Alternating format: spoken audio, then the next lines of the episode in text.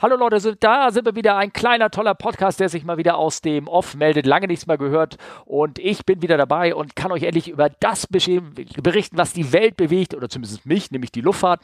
Und ähm, ich sitze hier virtuell gegenüber Morell. Also ich habe heute mal eine Folge ohne Olli. Morell Westermann. Vielleicht kann sich der eine oder erinnern. Ich habe mit ihm schon mal eine Folge gemacht. Da ging es um den ähm, ähm, Pipistrel Elektro-Weltrekordflug von, weiß ich eigentlich gar nicht, aber Richtung ähm, Norderney über ganz Deutschland äh, mit einem kleinen Elektroflieger. Und jetzt wollen wir über die Zukunft der Luftfahrt oder allgemein oder wie immer man das nennt, ähm, reden. Und dazu hat er sich bereitgeklebt, mit mir zu reden. Hallo, schönen Tag, Morel. Hallo Steffen, viele Grüße in den hohen Norden aus der Schweiz. Ähm, ich sitze hier bei Zürich und die modernen Technologien ermöglichen, dass wir so einfach uns auch in Videobild und Audio sehen können. Vielen Dank für die Einladung in deine Show, in deinen Podcast. Und ich muss sagen, nicht nur mit Audio sondern, und Video, sondern in Farbe. Das muss man auch mal denken, ne? Ja, also das ist ja Bewegt auch ja, und in Farbe. Das ist fantastisch, genau. Genau, richtig, sehr schön. Ja, es hilft natürlich, dass man sich nicht gegenseitig ins Wort fällt. Ne? Das ist ja alles nur für die für die Qualität für deine Hörer gemacht. Ja, genau. Aber es ist ein Podcast und wir wollen ein bisschen schnacken über ähm, ja, über das, was äh, vielleicht den einen oder anderen bewegt, nämlich Elektroflugzeuge, was da sich so Neues getan hat, über äh, die Drohnenflieger, die äh, kommen werden und äh, ja, für viele Leute ja auch sagen müssen und sollen und wollen und haben wollen und äh, vielleicht auch die Hindernisse, die es da gibt, die regularischen Gründe, die dagegen oder dafür sprechen und ähm, ja, also alle Bedenken, die man da hat. Also eigentlich einen großen Blumenstrauß, den wir hier so haben. Ich weiß nicht, ob wir jeden anfassen werden, aber wir können ja einfach mal loslegen. Und zwar ähm, bin ich wieder mal auf Morell gestoßen. Er hatte nämlich oder macht ständig ähm, Vorträge um das Thema Zukunft. Er nennt sich ja selber auch Zukunftsforscher, sozusagen. Stimmt doch, oder? Genau. Ja, ja stimmt so. Ja, der, der ja. Begriff Zukunftsforscher ist ja zum Glück nicht äh, geschützt. Ne? Ah. Den kann sich ja jeder sozusagen unter den Nagel reißen, genauso wie du Zukunftsforscher bist, ähm, bin ich das ja auch. Okay. Ähm, nur verdiene ich tatsächlich auch noch mein Geld damit. Das also ist das, ist der, das ist vielleicht der Unterschied. Aber ansonsten kann ich auch schon dieses Geheimnis lüften. Eigentlich kann jeder, auch von deinen Hörern, Zukunftsforscher sein. Und ja. die wichtigste Eigenschaft der Zukunftsforscher ist, glaube ich, neugierig zu sein und unvoreingenommen neue Technologien sich anzuschauen und dann hilft vielleicht auch ein bisschen ingenieurswissenschaftliches Hintergrund oder physikalisches Grundverständnis hilft. Und dann ist man, glaube ich, schon relativ gut ausgestattet. Und wenn man dann noch ein Netzwerk, wie ich jetzt hat, ähm, von anderen Zukunftsforschern, mit dem man sich gegenseitig austauscht, mit dem man so als Sparring-Partner sich äh, Trends und, und feine Bewegungen in der Gesellschaft, Technologie anschaut und die dann einsortiert, ähm, dann kann man tatsächlich daraus dann Tipping Point-Analysen machen. Das ist das, was wir von Future Matters machen. Ähm, wir helfen Unternehmen in der Zukunft erfolgreich zu sein, zu schauen, welche technologischen, gesellschaftlichen Entwicklungen ihr Geschäftsmodell äh, entweder bedrohen oder eben erweitern können und dann in der Zukunft damit äh, Geld zu verdienen. Und das ähm, hat äh, Future Matters in Zürich, Zukunftsforschungsinstitut gegründet vom Lars Thompson, so die letzten 20 Jahre sehr erfolgreich gemacht. Und ich muss ehrlich sagen, ich bin, äh, bin schon sehr, sehr ähm, ähm, geehrt, dass ich äh, in diesem Kreis der Zukunftsforscher dabei sein darf, weil ich eigentlich ein Quereinsteiger bin. Ich komme aus der IT eigentlich. Ah, okay. Ja, ich weiß, du bist ähm, auch bei anderen Podcasts gerne mal aktiv. Ich habe bei Elektro-Podcast, Clean Electric habe ich dich äh, einmal gehört. Da geht es auch um. Liebe Podcast. Äh, Podcast, ja, genau. Ähm, ich mache sie ja sogar manchmal. Und ähm, Äh, da haben wir uns, äh, da ging es auch nämlich um Elektroflugzeuge reingehört, aber du sagst, der, der Vortrag ist schon so alt. Ist, ähm, ist er denn so alt? Jetzt ist mal die, was ist für ein ähm, Zukunftsforscher also, ja, alt? Ähm, also alt ist immer alles, was gestern ist. Ne? Ja. Ähm, aber ähm, wenn man mal schaut, was wir bei Clean Electric gemacht haben, das ist ja sicher zwei Jahre her, da habe ich über ähm, nicht nur die, den Warenwert von Tesla äh, mal ausführlich diskutiert, das ist, glaube ich, eine drei oder vier Stunden Sendung geworden, knackig auf den Punkt, ja. ähm, über den Warenwert von Tesla. Und da ist übrigens einiges von eingetreten, was ich äh, einige Jahre sozusagen schon vorher nicht gesehen habe, sondern was sich schon damals abgezeichnet hat. Also es ist nicht so, dass wir eine Glaskugel haben bei uns äh, bei Future Matters als Zukunftsforscher und da dran rumrubbeln und daran dann die Vision sehen, sondern das ist wirklich ähm, anhand von den Trends und Technologie beginnen, an den Baby-Steps, die man schon sehen kann, die kommuniziert sind, bei Tesla übrigens sehr offen kommuniziert sind. Ähm, wenn man das dann logisch in die Zukunft weiterdenkt und dann die Überlappung von verschiedenen Trends sich anschaut, dann kann man mit ein bisschen Fantasie und diesem Netzwerk, was wir haben und den, den Erfahrungen mit den ähm, Geschäftsführern von den Unternehmen, die die Zukunft dann am Schluss ja auch gestalten, kann man schon sehr genau vorhersehen oder die Szenarien entwickeln und, und die Trends etwas deutlicher machen. Und ähm, bei dem Podcast für äh, Tesla, der wahre Wert von Tesla, kann man sich ähm, gerne mal anschauen, sicher zwei, drei Jahre alt, ähm, wird man dann grinsen, wie viel dann tatsächlich davon eingetreten ist. Und der ähm, Podcast über die Zukunft der Luftfahrt, über die De Elektrifizierung der Luftfahrt, ja, ja. Ähm, ist ein bisschen weniger alt, ich glaube anderthalb Jahre. Genau, die meinte ähm, Da ist aber auch einiges, ja. genau, also da ist einiges vom Potenzial. Ähm, sicher das, was wir definitiv die nächsten Jahre sehen werden, davon bin ich absolut überzeugt. Und warum, das kann man in diesem, ich glaube, auch wieder knackigen Vier-Stunden-Podcast nachhören.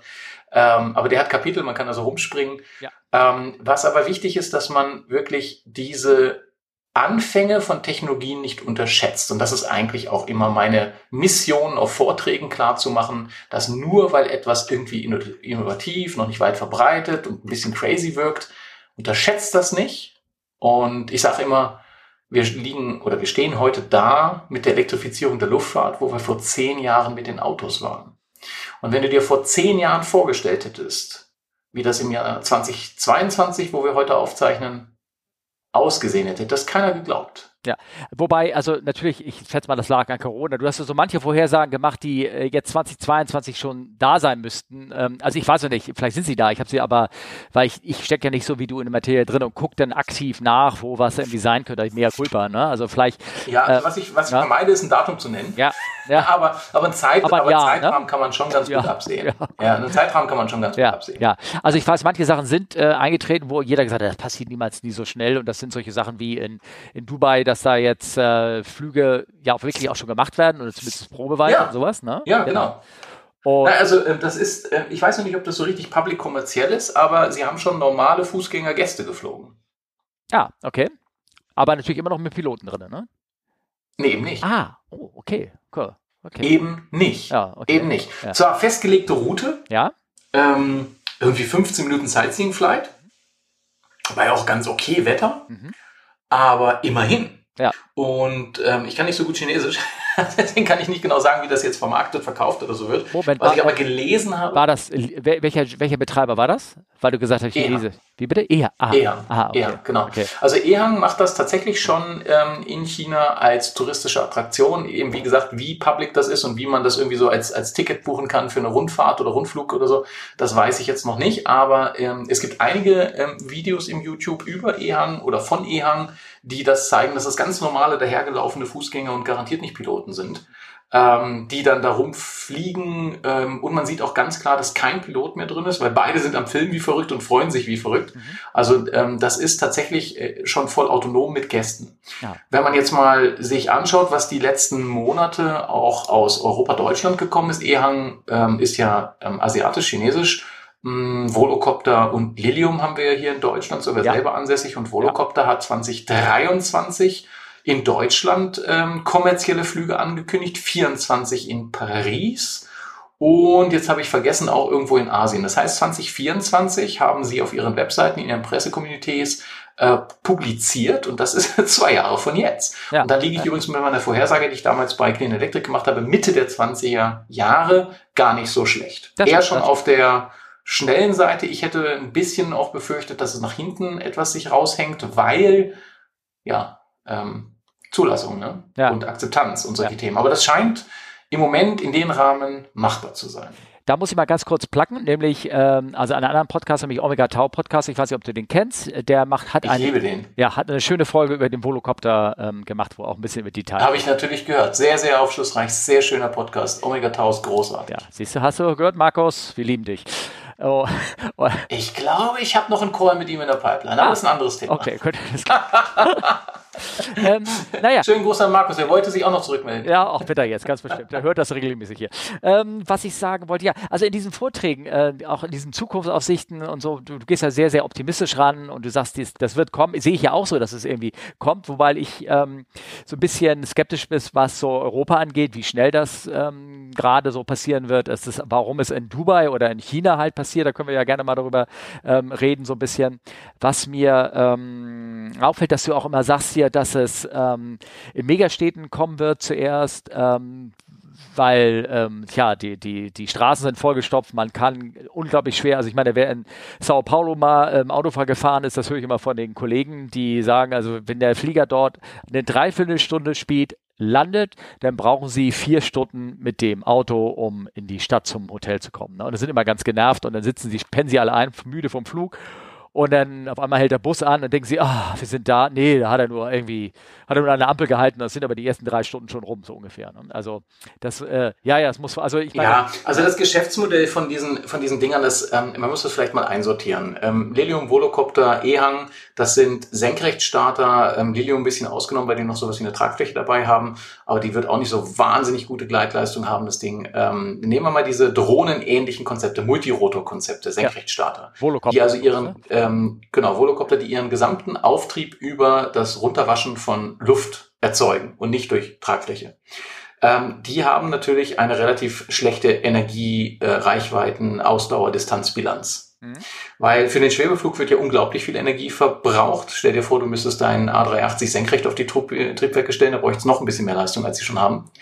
Ähm, und das ist immer ein gutes ähm, Zeichen dafür, dass ähm, der Schwebeflug eine sehr energieaufwendige Phase ist.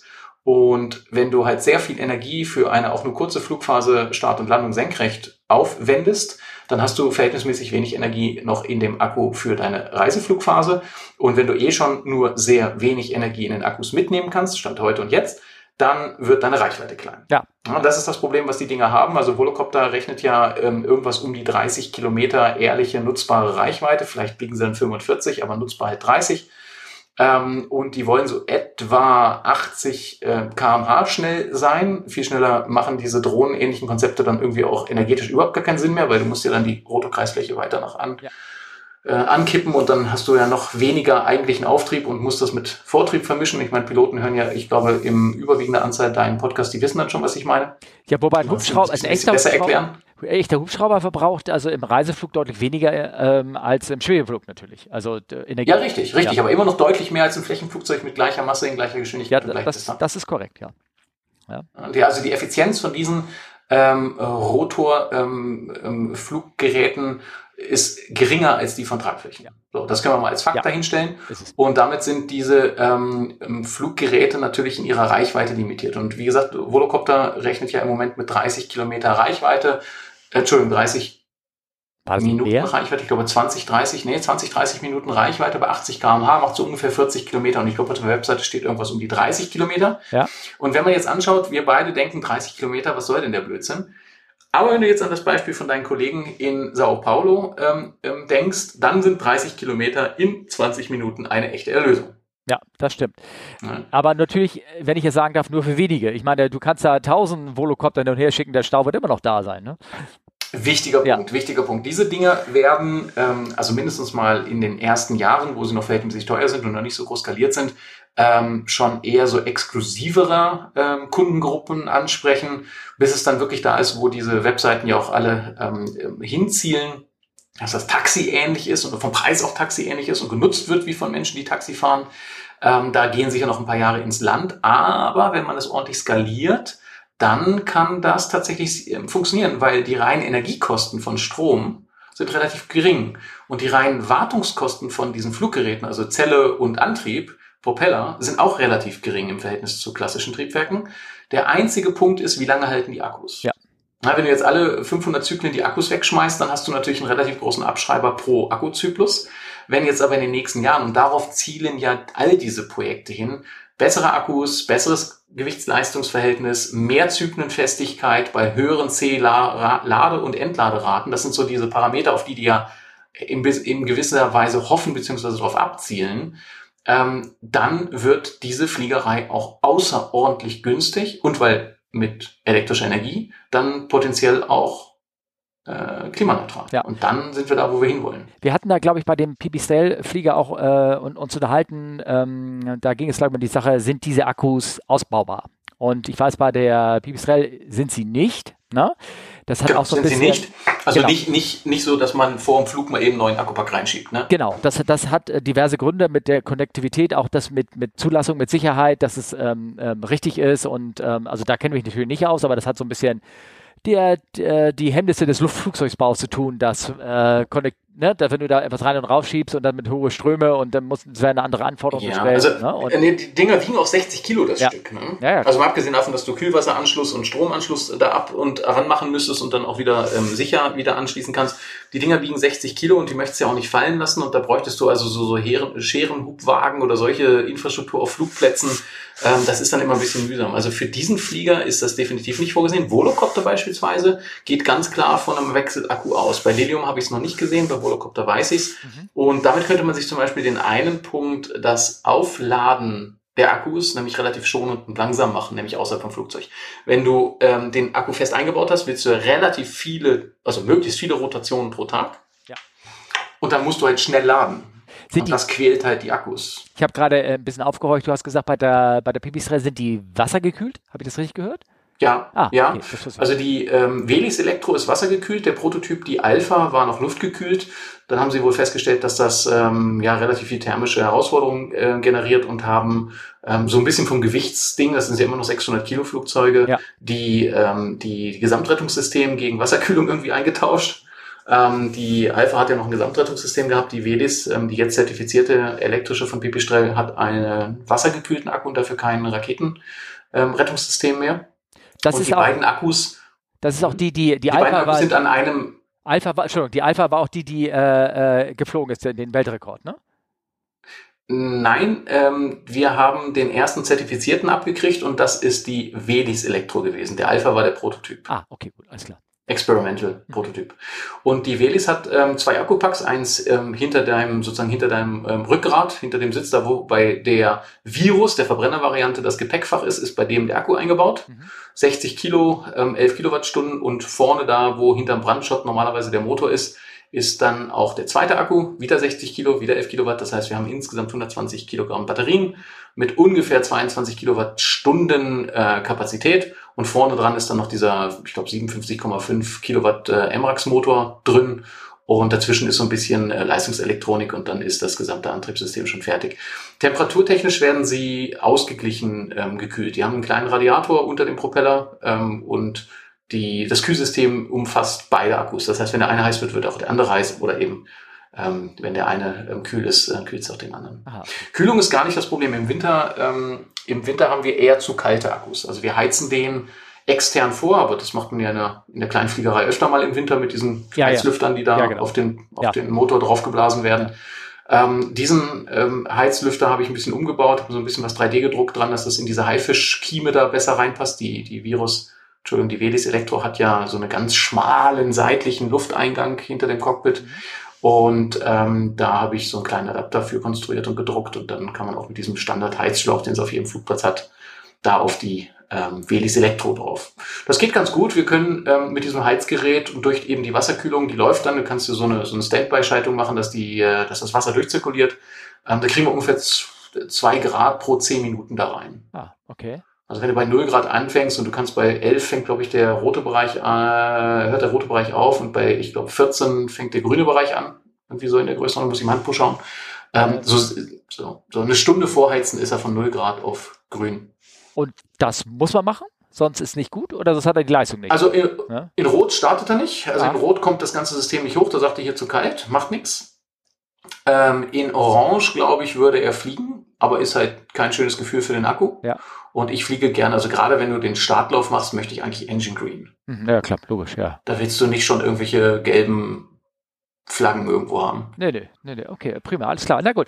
Ähm, ja, genau, also das war die, die Pipistrel. Dann hast du erzählt ähm, in deinen Vorträgen einmal, und wir haben ja schon hier zwei erwähnt, Lilium, äh, Ehang und ähm, es gibt unglaubliche andere, 170 Hersteller gibt es schon von Drohnen oder irgendwie sowas, hast du erzählt, die alle auf dem Markt huschen. Das ist, hört sich so ein bisschen an wie Goldgräberstimmung, ne? Das ist so, Ja, inzwischen sogar 250, würde ich jetzt mal frech okay, behaupten. das sind ja fast Die Goldgräberstimmung hat, ja. die äh, Bitcoins, ne? also äh, hier äh, elektronische Werbung, äh, Werbung sag ich schon, äh, Währung, die es Währung. gibt. Alle, alle wollen da ein Stückchen von dem Kuchen mithaben, ne? oder irgendwie so. Das ist eine, das ist eine fantastische Analogie, Ja. äh, Steffen. Also, wo du, wo du äh, Kryptowährung, Bitcoins, äh, fiel Krypto, mir, ja. als du das so sagtest, ähm, fiel mir Shitcoin ein. Ja.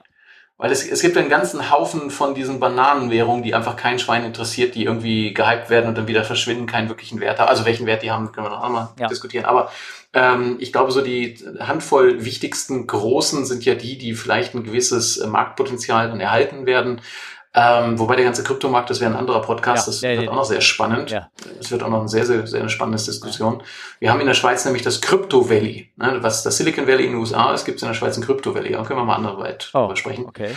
Ähm, aber ähm, auch dort wird es bei den ungefähr 250 Elektroflugzeugherstellern, Projekten, Visionen, Ideen, nicht alles ist ein Hersteller, manches ist wirklich nur eine Webseite mit ein bisschen Rendering, ähm, da werden auch einen ganzen Haufen auf der Strecke bleiben. Das ist auch klar. Das, also davon werden wir jetzt keine 250 relevanten Fluggeräte sehen. Ich vergleiche das mal so ein bisschen mit, mit Autoherstellern. Ich meine, Autos gibt es wirklich viele auf der Welt. Ne? Und wenn die so, oder, oder Taxiherstellern oder irgendwas, wenn man das mal vergleichen werden will. Und äh, ähm, äh, es gibt aber keine 250 oder selbst 170 ähm, Hersteller von Autos äh, in dem Sinne. Vielleicht Fabriken, ja, gut, aber das sind dann, äh, da wird dieselbe Marke gebaut oder unter einem Namen oder statiert heißt es dann VW oder was weiß ich nicht alles, ne? Also weißt was ich meine. Also deswegen, ähm, rein von der Analogie her können doch gar nicht so viele ähm, übrig bleiben, sagen wir mal so. Das denke ich auch nicht. Also die meisten ähm, oder viele von diesen äh, Designideen, Konzepten sind auch einer, einer wilden Fantasie entstanden, ähm, wie man Fluggeräte sich vorstellen könnte, was davon dann aerodynamisch, ähm, statisch, sicherheitstechnisch, operationell Sinn macht. Das ist ein ganz anderes Blatt. Also ähm, es gibt ähm, es gibt eine sehr schöne Webseite. Ich suche sie gerade, The Hunger irgendwie. The Hunger ähm, EV2L. Ich muss mal eben gucken, steht da nachher in den Show Notes auch drin. Ähm, da gibt es eine Übersicht über eine, über, ja, ich würde sagen, die meisten von diesen Projekten und das ist ganz fantastisch. Ich äh, hau dir das hier rein. Wo soll ich denn das hier reinmachen? Ja, das macht nichts. Ich mache nachher auch Bilder in den Kapitelmarken rein und so. Du wirst das, das da wird, ja, da wird, ja. The Works nachher. Das ist eine Pizza mit allem und äh, Soße und scharf. Und ähm, was ich sagen wollte, also zum Beispiel, was du gesagt so wegen, wegen Designs. Ne? Es geht da die, die zwei Grunddesigns. Eine ist äh, ähm, rein mit Rotor gestiegen, also mehr Senkrechtstarten. Da gibt es welche mit ähm, so wie die Offspray mit kippbaren Rotoren, die umkippen sozusagen und dann äh, von, horizontal, äh, von Senkrechtflug auf Horizontalflug umgehen. Da gibt es welche, die auch die ganze Tragfläche kippen, was natürlich wesentlich einfacher geht von der Mechanik her, um dann senkrecht hochzugehen und dann geradeaus zu fliegen. Interessant Handke habe ich den einen gesehen. Ich glaube, da hattest du auch in einem Podcast darüber geredet, der ähm, ähm, sich äh, Propeller, also Motorgondeln angebaut hat am, an der Tragflächenspitze sozusagen, um dann so die Randverwirbelung. Das war die Alice. Ja, ja genau. Das war die Alice, ja. Die Randverwirbelung mhm. damit so ein bisschen da reinzukriegen. Dann denke ich, ist auch ein schönes Design und dann frage ich mich immer, wie sieht das nachher in der Praxis aus? Wie groß kann das Ding überhaupt sein? Welche Rollwege kann das benutzen? Wie viele Hindernisse nimmt es links und rechts mit? Ich meine, wie häufig rollen die Flugzeuge mit der Seitenspitze irgendwo rein. Ich meine, das passiert den kleinsten, das passiert den größten. Und, und dann ja, denkt bei der Erde mit so, ja, logisch, ich meine, so ein 380 wurde auch schon diese, diese Seitenfläche abgen, abgenabelt, ne? Das passiert alles. Ja gut, okay. der hat 80 Meter, aber ähm, äh, passiert immer wieder. Wenn du da noch ein Triebwerk hängen hast an der Seite, dann denke ich mal auch so, huh, ja. Hm, ja okay. Also das ist ganz spannend. Das, was du meinst, ist das Aviation Alles Konzept. Ist ein sehr, also ein sehr schöner Flieger noch dazu. Meistens sagt man ja, wenn es schön aussieht, fliegt es auch schön, oder? Gibt es ja so dieses doofe Spruch? Ja, das, ähm, das stimmt. Also sehr, sehr schön. Ja, ja. Also mindestens mal gibt es diesen Spruch und ja. vielleicht ist sogar was dran. Mhm. Ähm, Aviation Alice, ähm, ich glaube israelisch ursprünglich, aber sicher auch in den USA jetzt vertreten und die haben diesen ähm, 440 Nautical Miles, 250 Knots Cruise Speed und 9 Passengers ähm, Flieger in der Pipeline. Mhm. Ähm, als wir, als du das genannt hattest, hatte der tatsächlich noch diese Wingtip-Propeller. Aha, okay. Ähm, sehr effiziente Idee, um halt Vortex äh, zu nutzen. Aber mit all den operationellen Nachteilen, die du jetzt gerade genannt hast, und et voilà, die aktuelle Alice auf der jetzigen Webseite, die man aufrufen kann, hat zwei äh, Propeller hinten am Heck, so zwischen ähm, dem T-Leitwerk und dem Rumpf hinten, so die typische Jet-Konfiguration, ja. okay. wie man das oft einmal so sieht in der Größe. Ähm, die haben wohl auch gemerkt, dass ähm, sie wahrscheinlich da eine Haufen Hürden ähm, im Bereich operationeller Betrieb haben werden, vielleicht auch im Bereich äh, kritisches Triebwerk und ähm, Schubverlust auf einer Seite und so eine Geschichten. Kannst du ja so ungefähr erahnen, was das dann bedeutet. Ich ja. stell dir vor, vor, du hast zwei Triebwerke an den Wing, Tipps und eins fällt aus. Das fliegt wohl nicht mehr so schön, glaube ich. Ähm, du kannst es kombinieren. Du musst halt ein riesiges Seitenruder haben, um das äh, hinzukriegen. Und das, das haben sie nicht. Ja. Ja, und das hatten sie eben nicht. Ja. Sie hatten da hinten noch einen dritten kleinen Propeller. Sie hatten so einen kleinen Schubpropeller hinten noch am Rumpf. Also wer weiß, wie das dann gewesen wäre. Ich glaube, da haben sie sich dann auch überlegt oder auch der Zulassungs, ähm, ähm die Zulassungsprozeduren haben sich dann auch ähm, vielleicht als kompliziert äh, abgezeichnet, könnte ich mir vorstellen. Und sie sind auf ein etwas klassischeres Konzept zurückgegangen. Und ähm, die DHL, also dieser Logistik, ähm, internationale Logistikkonzern, hat ich glaube, 15 davon jetzt kommuniziert kaufen zu wollen oder ah, gekauft. Okay. Also da geht's jetzt los. Ähm, Aviation Alice ist, glaube ich, eines der Projekte, von denen wir dann auch welche auf der Runway sehen werden. Äh, den ersten Rollout von ihrem zweiten Prototypen hatten sie vor wenigen Tagen. Der erste Prototyp letztes Jahr ist abgebrannt. Hm. Ähm, wohl auch am Batteriecompartment, aber nicht während Betrieb, sondern irgendwie irgendein anderer dummer Fehler. Also das ist einfach mal Pech, mal dumm gelaufen, mal schwierig, keine Ahnung, weiß man nicht so genau. Aber jetzt ist der zweite Prototyp wohl auch wieder auf Fahrwerk und Rollen und rollt auf irgendwelchen Vorplätzen durch die Gegend. Aber auch wenn ich mir das ansehe, hier das Bild, also Alice Pure Electric, ich gucke gerade hier auf die Webseite, ähm, das Bild seht ihr euch jetzt Schön, auch. Ja? Das sieht schlick aus, aber auch da sehe ich kein Compartment, wo ich jetzt einen Akku rein und rausschieben kann. Oder ähm, äh, weißt du, was ich meine? Also das, ähm, das ist also, ähm, ne? Wird wahrscheinlich auch nicht der Fall hey. sein. Also ähm, ich ähm, diese Triebwerks, also diese Flugzeugkonfiguration werden das, was Tesla letztens als strukturelle Batteriecompartments genannt hat, nutzen. Ich gehe davon aus, dass diese Art von Flugzeugen die Batterien als strukturelles Element verwenden werden. Mhm. Okay, ja. Gut. Dann um auch wieder hier einen Leistungsgewicht Optimierung hinzubekommen. Weil wenn du, stell dir vor, du hast Batterien, du hast Zellen, du hast ein Pack, dann hast du dieses Pack in einem Compartment, dieses Compartment hat noch irgendwelche Gehäuse drumherum und dann schiebst du das irgendwo rein. Dann ist das schwer und nicht sehr schön in Flugzeugen unterzubringen. Ja, genau. Wenn du Batterien ähm, als strukturelles Element verwendest, dann kann man ein paar Vorteile von Batterien tatsächlich auch zum Nutzen machen. Und übrigens wird noch das Kühlungsthema ganz ähm, äh, einfach. Und ein gutes Beispiel dafür ist, wie man strukturelle Batterien wenigstens im Ansatz nimmt, ist dieses ETH-Projekt ähm, ESLING, ESLING, ETH, äh, ich google, während wir reden. Ja, okay. Ähm, ich, denk, ich, ich, ich erinnere mich, dass das Ding hm? Ja. ja, ich, ich erinnere mich, dass das Ding Batterien in den, äh, in den Tragflächen vorne drin hat. Ah, okay. Ähm, ich denke nur gerade nach, so Batterien, wie gesagt, sind ja auch so ein bisschen, mh, hm, also jedenfalls so diese Hochleistungsakkus, ne? diese, das sind ja meistens eben diese Lithium-Polymer-Akkus, ich weiß nicht, was für Akkus die drinne, drinne haben, die sind ja relativ empfindlich, was so hm, Verformung oder Stress oder Punktuierung oder irgendwie sowas angeht.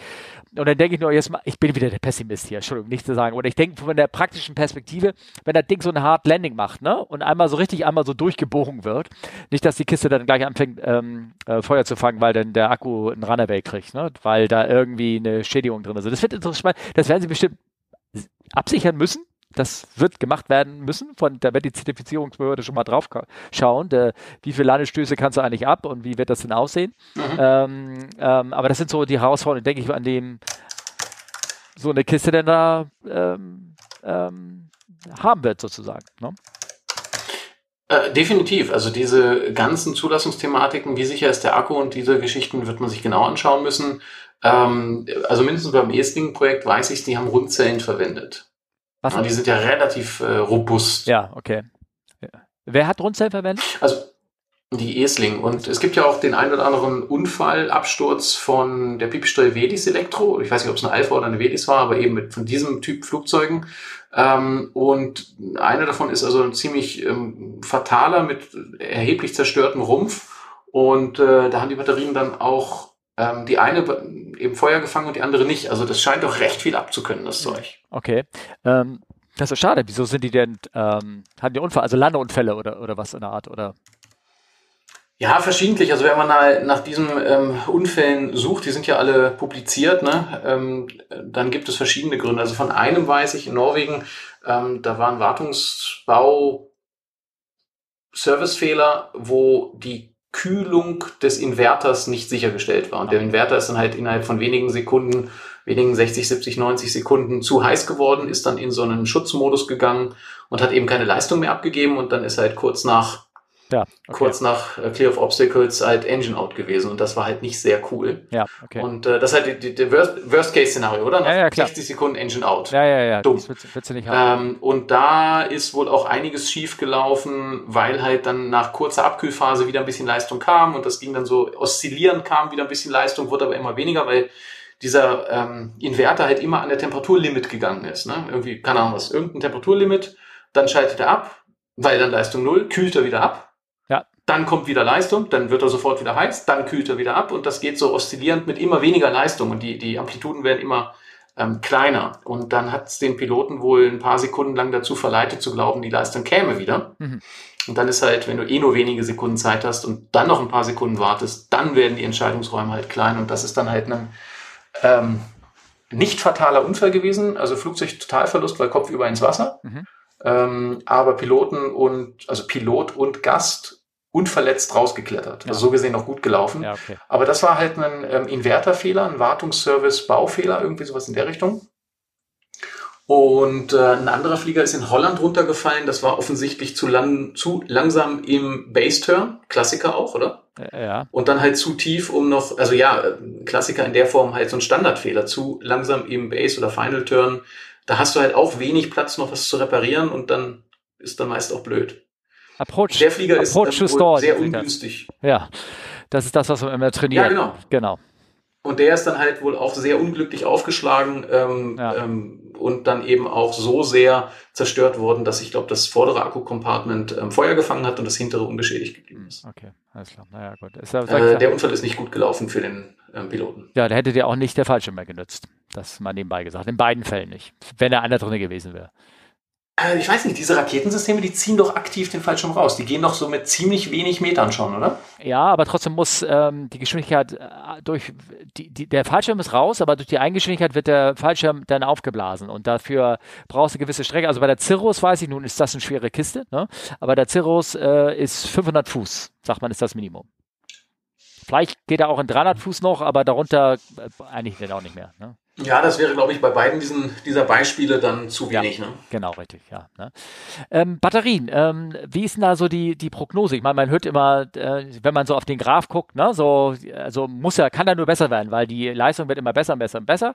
Ähm, wird sie denn auch wirklich besser? Ich meine, oder, oder, sind da andere Technologien in der Pipeline? Man hört ja manchmal so von Graphen-Akkus irgendwie erst, die da irgendwo mit zwar unglaublich geringen ähm, Ladestärken bis jetzt, aber extrem schnell aufladbar und wieder aufladbar. Irgendwie solche, solche so Sachen, die ganz neu, äh, neu sind. Was habe ich letztens irgendwie auch gehört? Eine Struktur, also so ein Silikat Schaumstoffgel sozusagen, was auch irgendwie ähm, ähm, halten soll. Hast du da irgendwie Geheiminformationen für unsere Hörer, wo du irgendwas äh, von berichten kannst, sowas, was die Patentbehörde nicht weiß oder sowas? ähm, ja, also da gibt es natürlich auch viele Snake-Öl-Geschichten. Ja, ähm, ja. ne? Das ist ähm, da muss man immer vorsichtig sein. Also ich glaube, es gibt tatsächlich zwei sehr valide Trends, die man ähm, gut sehen kann und die wir auch sehr, sehr genau bei Future Matters beobachten, beziehungsweise teilweise auch ähm, sehr nah an den Entwicklungen mit ähm, dabei sind, weil wir die Leute gut kennen. Ähm, es gibt erstmal eine ähm, inkrementelle oder sagen wir mal eine, eine logische Weiterentwicklung von den Akkus. Das kann man sich zum Beispiel an Tesla anschauen, welche Leistungszuwachs, in diesem Fall Zyklenfestigkeit und Ladegeschwindigkeit bei gleichem Gewicht und Preis oder sogar noch geringerem Preis ähm, dort in den letzten Jahren dazugekommen ist. Da ist ja schon eine unglaubliche Dynamik in den Akkus drin. Mhm. Dann stellen wir uns mal vor, ich meine, Autos gibt es so seit ungefähr 120, 30 Jahren. Äh, Verbrennungsmotortechnologie wurde seit 130 Jahren weiterentwickelt mit ähm, Millionen Stunden von Engineering-Zeit da drin investiert. Ähm, und wir sind da, wo wir heute sind. Wenn man sich jetzt mal vorstellt, dass seit vielleicht zehn Jahren ernsthafte Akkutechnologieentwicklung vorangetrieben wird und nicht mehr mehr auf Laptop- und ähm, ähm, Handy-Skalierungsansprüchen, sondern eben in der Dimensionierung von Fahrzeug- und äh, Mobilitätsakkus. Hm, da habe ich da Hoffnung, dass es auch allein iterativ jetzt besser wird. Also Preisverfall ist ja schon gravierend. Wie gesagt, Zyklenfestigkeit und Geschwindigkeit des Laden- und Entladens ist ja schon sehr viel besser geworden. Und wenn jetzt noch die, ähm, das Leistungsgewicht oder das Leistungsvolumenverhältnis besser wird, dann kommen wir tatsächlich ähm, in den nächsten Jahren in einen sehr interessanten Bereich. Und dazu gibt es noch ähm, so Sprung neue Technologien, was du angesprochen hast, ähm, die Feststoffbatterie geistert schon seit Jahren durch die Gegend. Ähm, äh, Lithium, Luft, Eisenphosphat, die verschiedensten Chemien werden da in den Raum geworfen, eben Graphen und irgendwelche Nanotechnologie, da hört man alles Mögliche von.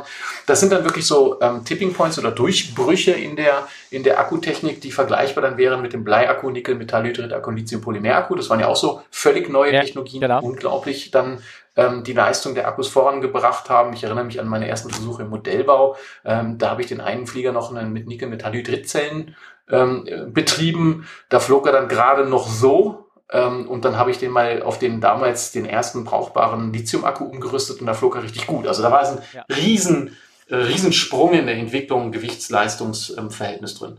Wenn wir sowas nochmal haben mit ähm, irgendwas Luftbatterie oder irgendwas Eisenphosphat oder Graphen oder Feststoff, dann wird es nochmal richtig spannend. Aber ähm, das ist schwer aus den Laborstadien ähm, äh, herauszubringen. Und da wage ich auch tatsächlich keine zeitliche Vorhersage, außer dass da viele, viele Millionen Forschung mittlerweile investiert werden und eine ganze Reihe Firmen sich darum kümmern. Also da passiert was.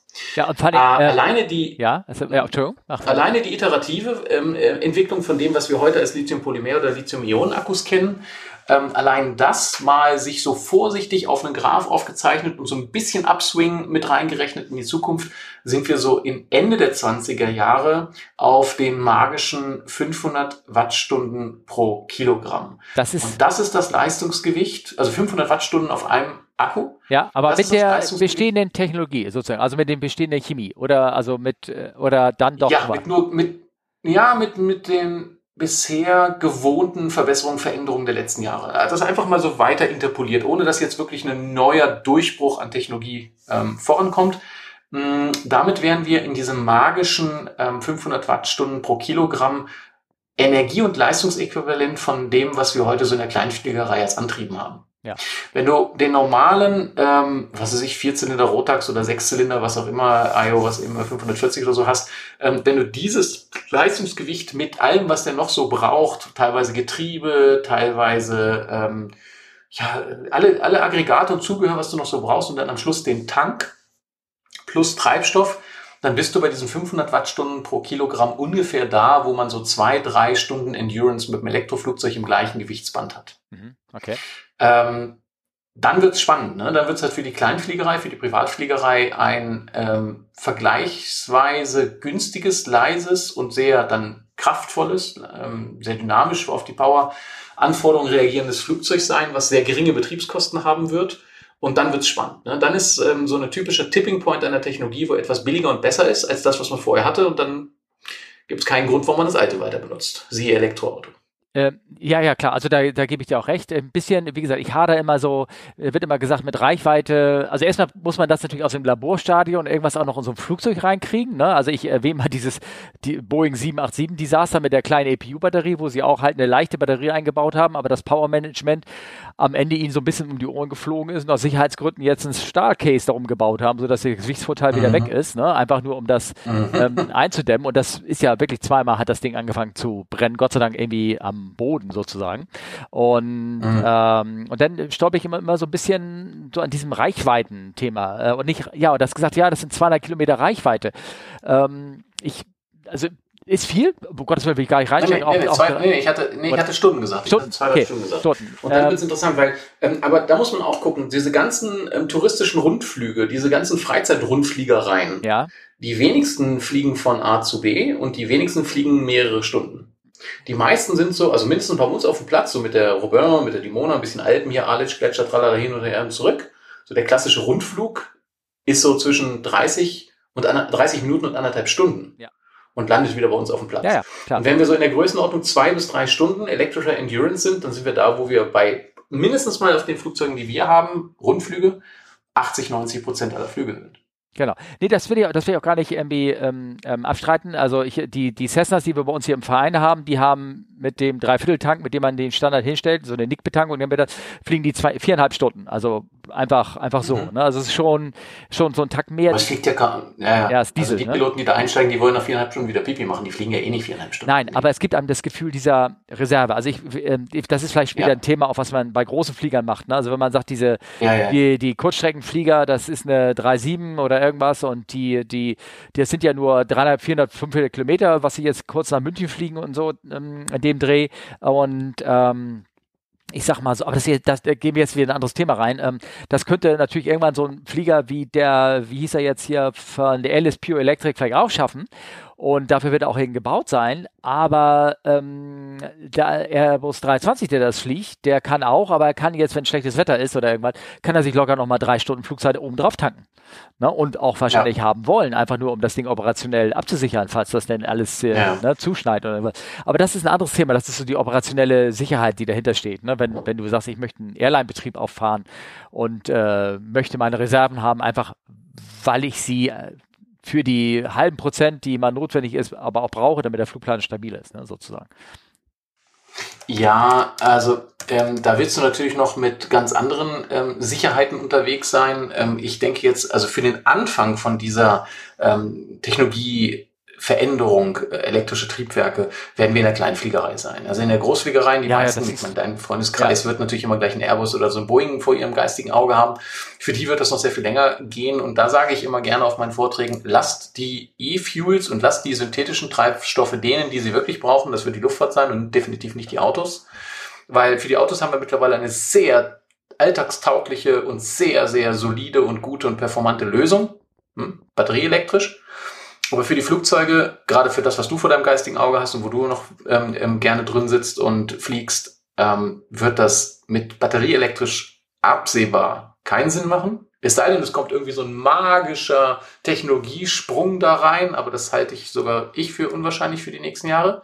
Und ähm, da werden wir sowas wie synthetische Treibstoffe brauchen, um wenigstens mal in der Übergangsphase äh, klimaneutral im, im klimaneutralen Zyklus zu bleiben. Ne? Wenn du den ähm, synthetische Treibstoffe aus äh, CO2 aus der Luft machst, dann hast du das CO2 ja wieder gebunden. Wenn es dann wieder verbrennst oder oxidierst, dann hast du es ja wieder in der Luft, aber dann hast du im Kreislauf null, also nicht noch dazu imitiert, aber es muss natürlich dann auch aus den ähm, CO2 aus der Luft kommen. Macht keinen Sinn, dass du dann eben synthetische Treibstoffe aus irgendwas anderem gewinnst, wo du dann am Schluss wieder netto positiv CO2 bist. Das macht ja, ja, nee, das ist, ähm, das ist klar. Nee, das ist immer so ein bisschen, das ist aber auch bei den kleinen Flugzeugen, ne? Auch die rechnen gerne mit Reserve, ne? Dass wenn du sagst, wenn du, ich, ich möchte jetzt mit dem kleinen Flieger, aber so, das ist ja ja, ist alles noch ein wesentlichen Step weiter, wenn du sagst, ich ja. möchte jetzt mit dem, mit dem Flieger auch mal IFA-Training machen können und dann, dann brauchst du eine halbe Stunde Reserve einfach, ne? Also laut derzeitigen Regularien. Ja. Musst, musst Na, du absolut, haben. Absolut, absolut. Und musst ein Alternate haben. Also ich, ich mache ja, ich mache jetzt wie verrückt Rundflüge mit der Pipistrellis Elektro, oder? Man kann mich ja mittlerweile buchen. Es gibt in der Schweiz ähm,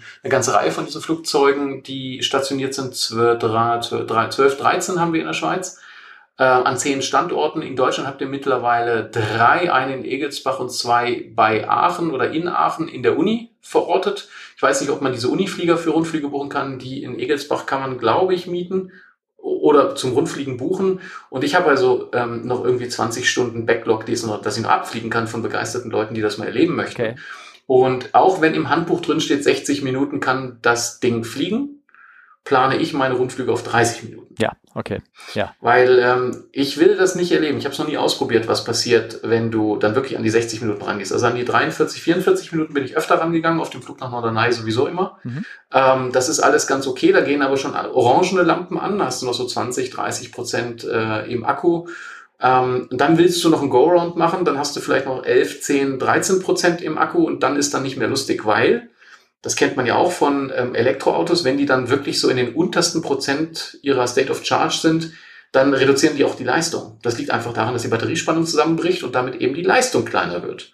Und dann hast du vielleicht auch nicht mehr die Startleistung. Also du hast definitiv nicht mehr die Startleistung. Und irgendwann wird der Akku dann wirklich schwach und das willst du nicht beim Go-Around. Wie sind denn die Regularien für die äh, Flieger? Was für Reserven müssen sie denn haben, wenn du jetzt dein, äh, auch in Egelsbach oder in der Schweiz, wenn du da jetzt losfliegst, also wenn du das als lokalen Flugplatz bleibst, du bleibst in Platznähe und sowas, glaube, dann brauchst du, äh, braucht man eigentlich gar keine Reserven mithaben. Aber wenn du schon mal so einen Überlandflug planst, genau. dann musst du ja was mitnehmen. In, in Platznähe ja, äh, in Platznähe, glaube ich, brauchst du vorgeschrieben keine Reserve. Da müsstest mhm. du mir mal helfen, weil diese Regularien kenne ich im Detail nicht. Ja. Wenn du von A zu B fliegst und dann musstest du mal in Deutschland auch auf die Karte schauen, es gibt ja überall Plätze, also eigentlich bist du auf deiner Route, egal wo sie lang geht, immer mal wieder im Gleitbereich von einem Flugplatz.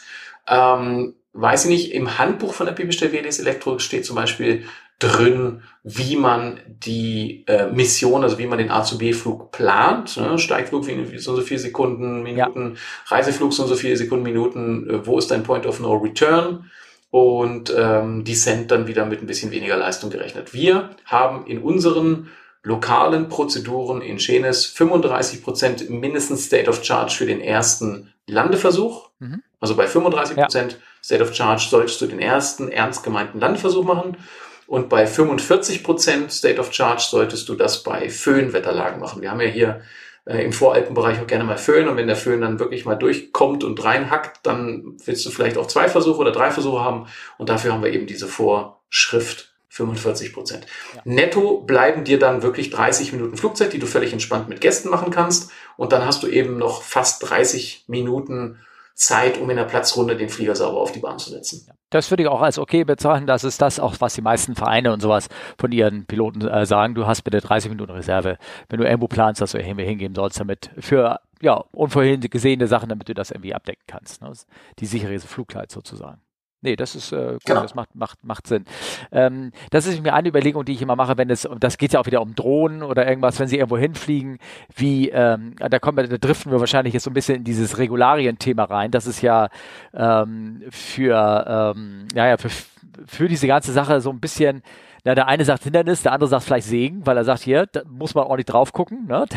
dass es alles ähm, genau ähm, sozusagen durchdacht ist, was da passiert ist äh, oder passieren wird sozusagen. Ähm, und ähm, jetzt, wo du schon sagst, die ersten Flüge passieren, die passieren in China. Ähm, und mhm. äh, Volocopter hat angefangen ähm, in, ich glaube, Probeflug haben sie zumindest sogar gemacht, äh, in Dubai, ne? Glaube ich, oder? Ja, die sind auch in Deutschland ja. geflogen. Also ja, sie haben den Flug in Dubai gemacht und sie haben, ähm, ich glaube, das war sogar ein paar Wochen vorher bei Stuttgart mal eine Runde rumgeflogen. Ich glaube, das waren so wenige Minuten, sechs, sieben, acht Minuten in der Größenordnung. Hm. Was aber spannend, weil das war vor Publikum. Ja, gut, aber das, waren ja, das war eine Demonstration. Das war ja unter einem Raver wahrscheinlich, ich möchte gerne einen Probeflug machen und hier und sowas in der Art. Ne?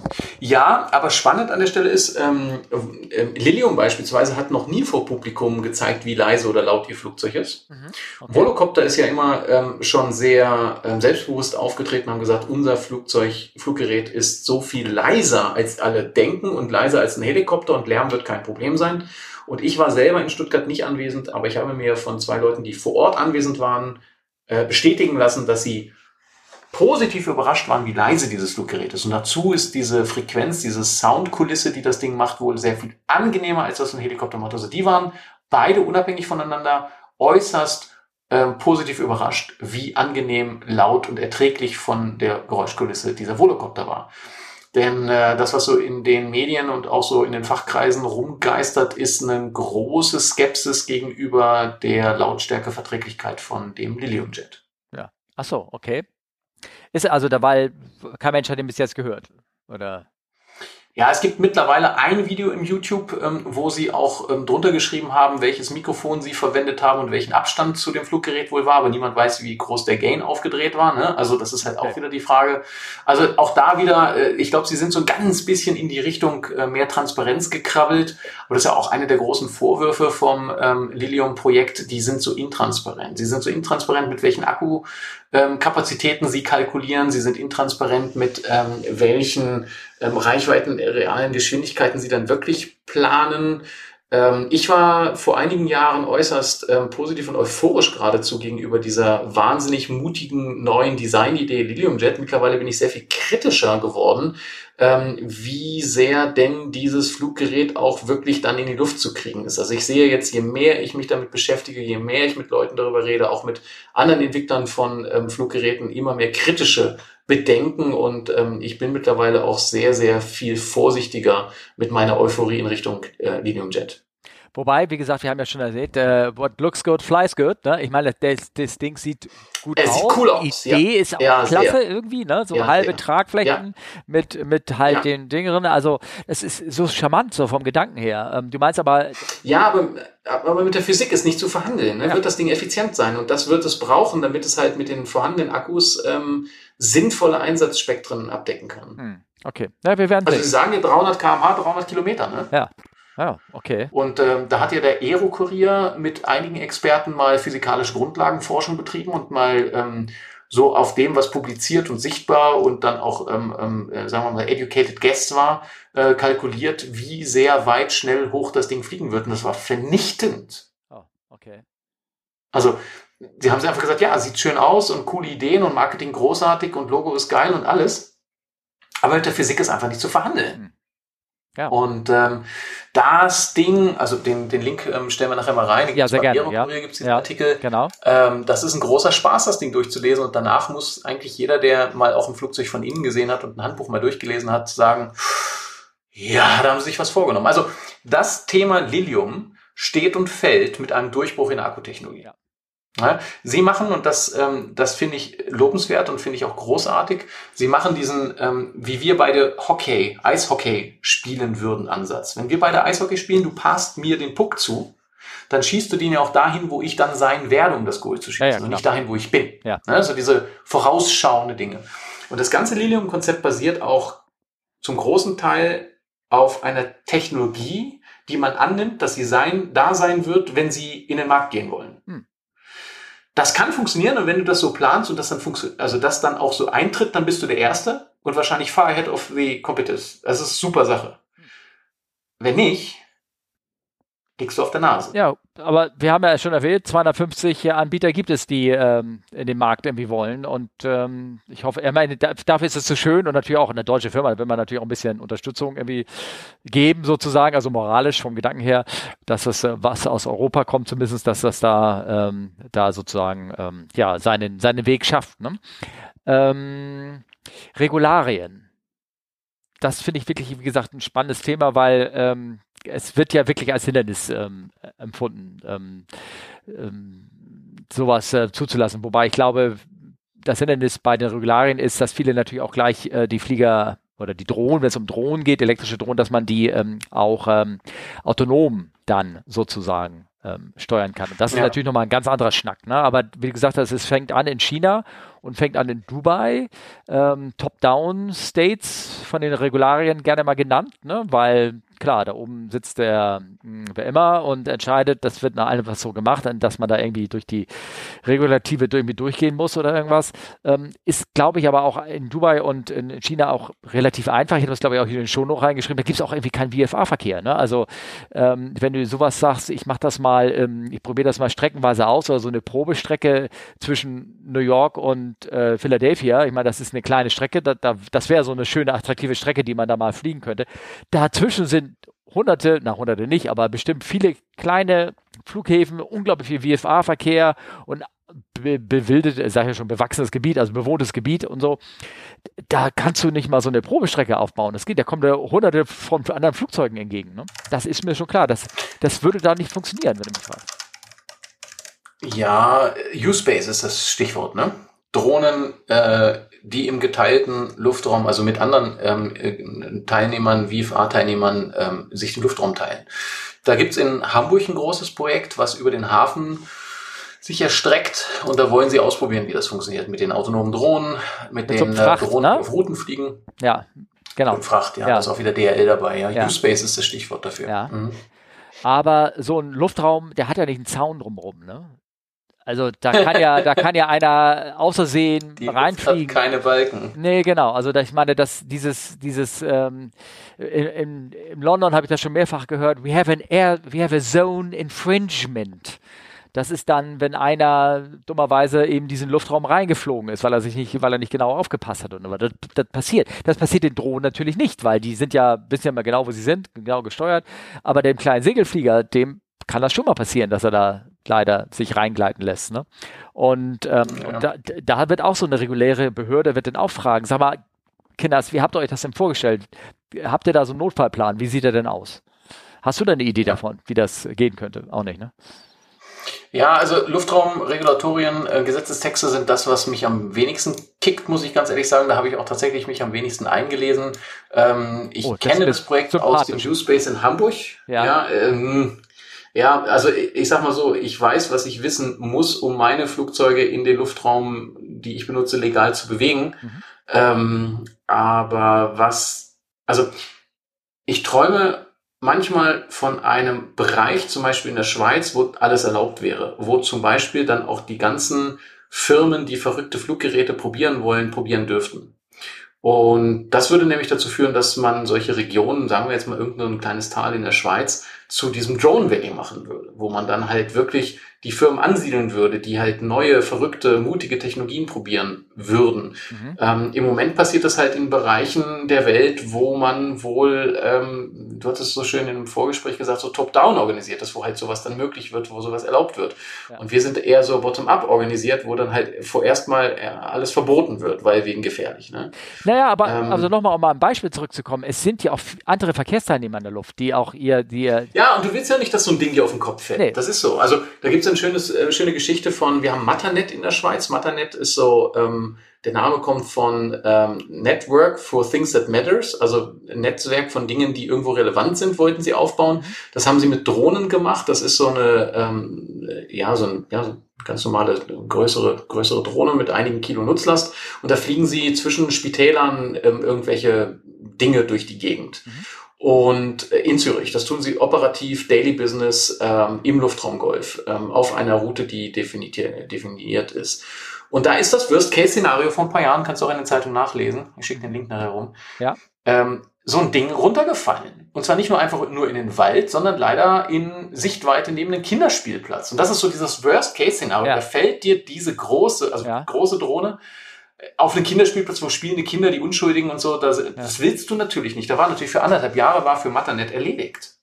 Jetzt würde ich sagen, haben sie das sicherste Fluggerät, das du dir vorstellen kannst, weil danach kam halt eine Reihe von Auflagen und, und auch die wollten ja keine äh, schlechte Publicity, ist ja auch vollkommen klar. Und dann haben sie sich halt Gedanken gemacht, wie man es verbessern kann. Also die haben das sehr, sehr gut gelöst, finde ich, hat aber anderthalb Jahre gedauert.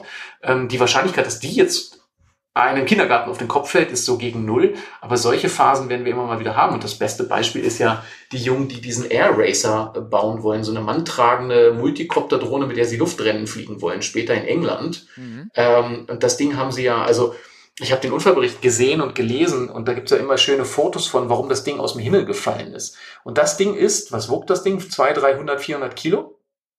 Davon ähm, weiß ich gar nichts, aber ich habe mal einen Marker gesetzt und da machen wir jetzt einen Link, da können die Leute reingucken.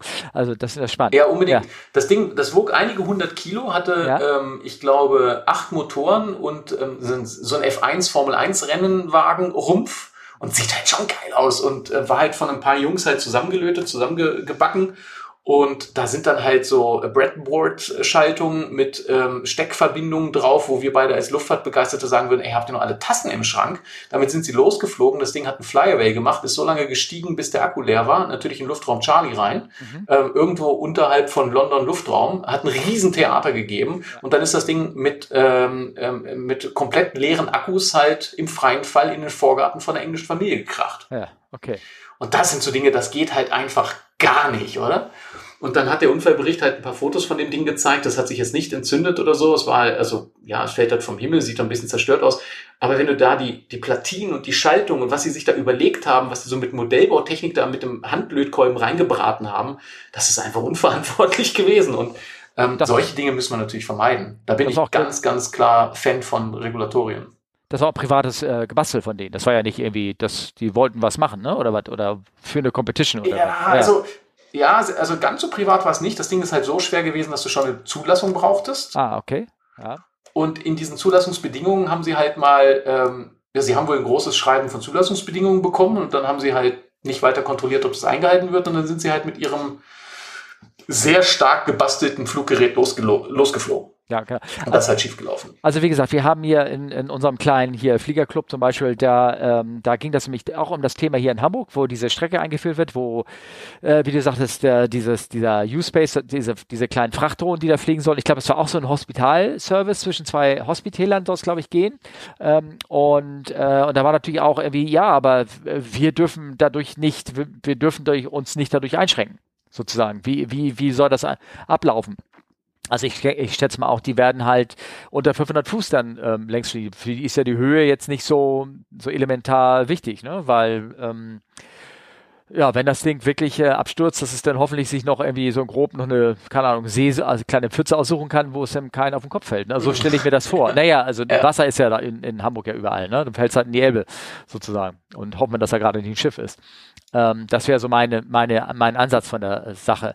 Ähm, aber wenn immer das autonom wird und auch über größere Strecken und dann, ich sag mal hier, ähm, in Amerika, das als krasses Beispiel, da wird ja auch gerne mal genannt, die Megastädte und Staus in Los Angeles. Ich fliege dann von A nach B ähm, ähm, und dann noch autonom. Ha, weißt du da, hast du dann, wie, wie das sich, wie man sich das vorstellt, wie da ausgewichen soll, den anderen Fliegern? Ähm, weil da wirst du nicht drum rumkommen können. Also da weil es gibt wie viel? 19.000, 22.000 VFA-Flieger in, ähm, in, ähm, in Amerika mit 19.000 Flugplätzen oder irgendwie sowas. Äh, die wollen weiter fliegen und werden auch weiter fliegen dürfen. Ne? Ist auch ein großer Wirtschaft. Ja, na, absolut, absolut. Und auch Hobby und so. Man will ja. ja, eigentlich keine Einschränkungen haben, man will ja eigentlich mehr Spaß haben. Mhm. Ähm, ja, also da, hm, da gibt es zwei Ansätze. Der erste, ganz kurz gesagt, du kennst FLAM, dieses Kollisionsvermeidungssystem, ja, Kollisionswarnsystem ja, für. Segelflieger und, mhm. und so Kleinflugzeuge in der Schweiz. Ähm, hat praktisch jeder Segelflieger, die Rega-Helikopter, also die, die Rettungshelikopter und praktisch jedes vernünftige Kleinflugzeug hat so Flammen drin. Ja. Ähm, ADSB kennst du ja auch, ja. ähm, die ganzen Geschichten aus der Kleinfliegerei, macht ja Sinn, ähm, redet ja auch ein bisschen mit den Großen und so. Da gibt's ja schon ein paar Versuche. Hm, die aktuellen Drohnen, soweit ich weiß, haben sogar vereinzelt schon Flammen drin. Also die sehe ich als Kleinflieger irgendwo als Hindernis und umgekehrt, die sollten dann aktiv ausweichen, wenn sie einen anderen Flieger in Kollisionsreichweite haben. Ähm, da gibt es schon Ideen und ähm, bei Flam muss ich ganz ehrlich sagen, bin ich auch ein bisschen stolz drauf. Ähm, ist ja auch eine Schweizer Entwicklung. Ne? Also das, das, kommt ja nicht alles mal aus den USA. Ja. Und äh, da kleine Anekdote, deren zweitgrößter Geschäftsbereich oder ich glaube vom Umsatz sogar größer als die Fliegerei. Weißt du, was Flam sonst so macht? Nee, weiß ich nicht. Nein. Die machen auch Kollisionsvermeidungssysteme, aber für die großen ähm, Bergbauminen. Also diese Fahrzeuge, diese, diese, ähm, also eher so Hauszeilen großen Fahrzeuge, ja. haben wohl auch solche Systeme, die auf der genau gleichen Technologie basieren oder mindestens auf der gleichen Idee basieren, um in diesen staubigen, praktisch null Sichtbedingungen dann sich auch nicht gegenseitig ähm, anzurempeln. Weil äh, mit so einem, weiß nicht, paar hundert Tonnen schweren LKW willst du ja auch nicht in einen anderen paar hundert Tonnen schweren LKW fahren. Ja, also das ist, ähm, das ist deren zweitgrößter Geschäftsbereich. Ja, ich könnte mir äh, die, ähm, ähm, ähm, vor allem, willst nicht über ein kleineres Fahrzeug rüberfahren, was du nicht siehst. Das könnte ich mir gut vorstellen. Oder so. Ne, dass du da genau, das kommt da, auf die Sichtweise an. Ja, ja, aber wenn du da oben sitzt, ich meine, also ich, ich ja, weiß, wie das ist, wie bei, bei Nebelpferd, du siehst den Boden nicht, ne? Du kannst gerade ausgucken, aber siehst den Boden nicht und dann ja, fährst du über irgendwas ja, genau. rüber, ne? Also von der Seite her. Ah, ja, okay, gut. Ähm, ja gut, also da wird man sich garantiert was ähm, aus, äh, ausdenken müssen, aber wie gesagt, ähm, das bedeutet natürlich auch, dass jeder das andere Gerät auch eingebaut hat. Ne? Also Flammen haben jetzt ja, ähm, das ist so. normale Cessnas und Co., die haben das nicht eingebaut. Ne? Ja, das ist so. Ja, also da, das ist natürlich die regulatorischen Sachen. Da wird äh, dann gefragt werden, okay, äh, ja, okay, bau das ein und jetzt demonstriert das mal. Also ich weiß, dass wir ähm, bei Flugzeugen, selbst wenn da ein anderer Monitor eingebaut wurde, selbst wenn da ein anderes Gerät eingebaut worden ist, also ich weiß, ich war bei so einem Erprobungsflug von dem ersten TICAS mal dabei, äh, wo sie den Monitor Aha. im einen A300 eingebaut haben und so geguckt haben, ja, stört er denn jetzt und musste noch ein Probeflug gemacht werden, ob er denn an der Stelle ist, ähm, wo Aha. er wirklich, wo du auch von allen Seiten dann auf das Gerät rauf gucken konntest. Ne? Das war also unbedingt ähm, wichtig zu, zu, zu sehen. Und damit, ich will das nur als Beispiel nennen, dass man halt alles irgendwie einmal beweisen muss, dass das auch, ähm, auch funktioniert. Und dann ist natürlich auch die Frage so, what can go wrong, will go wrong. Ne? Also wir sehen ja auch immer so an, an wirklich dusseligen Sachen, die äh, besprechen Olli und ich ja gerne mal im Podcast hier, äh, so Sachen, die die passieren kann. Und jetzt die aktuelle Geschichte auch mit dem 5G in Amerika, ne, wo momentan ganze Flugbetriebe nicht mehr dahin fliegen, weil sie. Ja, ja sag mal, sag mal, äh, deine Einschätzung, ist das ein echtes Problem oder nicht? Nein, es ist, ist das eine Sau, die jetzt durchs Dorf getrieben wird oder ist das ein echtes Problem? Also es ist halt so, sie sagen, es kann passieren. Die FAA sagt hier, passt auf, ne, das kann das und das passieren. Und die Betreiber sagen, okay, wenn ihr da hin und hin fliegt, dann dürft ihr das und das nicht machen, weil dann müssen wir uns absichern. Jetzt ist möglicherweise erstmal ein juristisches Ding nur. Aber wenn du als, als Airline da deine Gäste sicher hin transportieren willst und dir für dich äh, besteht das Risiko, dass jetzt im Winter dort Autolands gemacht worden werden. Und äh, äh, mit dem Airbus ist es wohl so, was ich jetzt gerade höre, das ist alles ganz, ganz frisch, ganz neu, was ich gerade höre, dass Airbus-Flieger nicht davon sehr so äh, betroffen sind oder nur durch Autoland, also durch Nebelanflüge. Ähm, für die Leute, die ähm, nicht wissen, wovon wir reden, es geht um das 5G-Netz, was den Radio-Altimeter ähm, beeinflussen kann. Vielleicht mal in die andere Folge von davor reinspringen. Hier kommt Fly with Us, da reden wir darüber. Und aber konkret Boeing halt ähm, die Radar-Altimeter-Daten bei jeder Landung nutzen für deren Fly-by-Wire-Software. Ne? 787 und 777 haben ebenfalls Fly-by-Wire drin Und wenn das halt beeinflusst wird und äh, Systeme nicht auslösen oder keine Ahnung, die Schubumkehr nicht aufgeht oder die Spoiler nicht rausgehen und dann die, die Landeberechnung nicht funktioniert und das bei jeder Landung passieren kann, nicht nur bei, denn, also da, da sind die echt gerade am Grübeln. Das, die Wahrscheinlichkeit, dass es auftritt, ist sehr, sehr, sehr, sehr gering. Aber wenn es dann passiert, willst du nicht sagen, hey, Entschuldigung, ja, sorry, ich habe das Memo nicht gelesen. Das geht. Also was schiefgehen kann, wird schiefgehen, da hast ja. vollkommen recht. Ja, das genau. geht nicht. Ja. Genau. Und ähm, ich hatte ja auch mir in mein, in mein, im Sendeplan auch reingeschrieben, aber da wirst du wahrscheinlich nichts sagen können, so mit, ähm, ich habe mal so reingeschrieben, mit was so Sicherheiten äh, wenn es um Flugbetriebe geht, ne, um was, mit was die denn so rechnen, ne? Also ähm, ich glaube, die derzeitige Sicherheit von so einem Commuter Airline, von den kleineren Fliegern ist 10 hoch minus 6. Also, ähm, oh, jetzt muss ich das irgendwie ausrechnen. Einer pro Million fällt runter. Ja, genau. Ein Flug pro Million ist ein Totalverlust. Das heißt nicht, dass da Tote sind oder irgendwas, sondern der Flieger ist einfach nur Schrott. Ne? Ähm, die große Air ne? Wie war das? Eine gute, eine gute Landung ist, wenn du nach dem nach der Landung den Flieger noch verwenden kannst. Ja, genau, so ungefähr. Ne? Das, und, eine, ja. und eine sehr gute Landung ist, äh, nee, was, wie war das? Nee, genau, so rum war es. Ah, Mann, ich habe ja. den Blitz kaputt gemacht, vielleicht ja. rausschneiden. Ähm, eine, eine gute Landung ist, wenn du aus eigener Kraft den Flieger verlassen kannst und eine sehr gute Landung ist, wenn du danach das Flugzeug noch verwenden kannst. Ja, naja gut, ich meine, es kommt ja vor. Ne? Also auch Overruns sind da gerne mal so eine Geschichte, ne? dass äh, Flieger über die Bahn hinausschießen und äh, einfach ein wirtschaftlicher Totalschaden sind, obwohl alle am Ende sogar noch mit, mit Gepäck aussteigen können und sowas. Solche, solche Sachen kommen vor. Die großen Airlines haben 10 hoch minus 6, ne? also das sind wir schon bei 10 Millionen Flüge und man möchte bei 10 hoch minus 8 hin ähm, und äh, das sind ähm, also irre Anstrengungen, die da genommen wird, um diese, dieses, diese Sicherheit zu erreichen. Ne? Also es, ähm, ähm das bedeutet, äh, 10 hoch minus 8 bedeutet 1000 Flüge am Tag für 100 Jahre und nichts passiert. Ne? Ähm, so grob. Also ja? Zukunftsforschung ist ja auch immer ähm, Trendanalysen und Trendvorhersagen ähm, auch für gesellschaftliche Themen. Und ein ganz spannender Aspekt ist, dass wir in der Fliegerei eben diese 10 hoch minus 6 als ähm, Ausfallrate akzeptieren und darunter, wenn jetzt mehr Flugzeuge aus dem Himmel fallen würden, dann würde das einen Riesenaufschrei geben und das würde dann entsprechend nicht toleriert werden. Genau, da wohl aber, gesellschaftliche Akzeptanz. Wohl aber crashen, ja. genau, ja. wohl aber crashen regelmäßig Autos, werden Fahrradfahrer überfahren, massenweise im Verhältnis. Mhm. Ähm, und das ist irgendwie gesellschaftlich akzeptiert. Also nicht, nicht in dem ein oder anderen Gespräch mit Freunden von mir über Mobilitätszukunftsdiskussionen, aber so im Großen und Ganzen ist das von der Gesellschaft akzeptiert, dass wir viele Tote pro Jahr in den Autos haben, viele Tote pro Jahr bei den Radfahrern und immer mal wieder auch Fußgänger überfahren werden. Das ist, das ist akzeptiert als Risiko des Straßenverkehrs. Wäre die gleiche Unfallhäufigkeit in der Luftfahrt, würden wir wahrscheinlich nicht mehr fliegen. Das ist ein ganz lustiges Phänomen, äh, dass es gesellschaftlich noch, ne? unterschiedliche, hm, dass also, es gesellschaftlich unterschiedliche Akzeptanzgrenzen gibt für Todesraten. Genau, also ich erwähne mal das äh, Beispiel einer sehr schönen, sehr alten, tollen äh, Luftgesellschaft aus der aus der Schweiz, ne, die alte Swiss.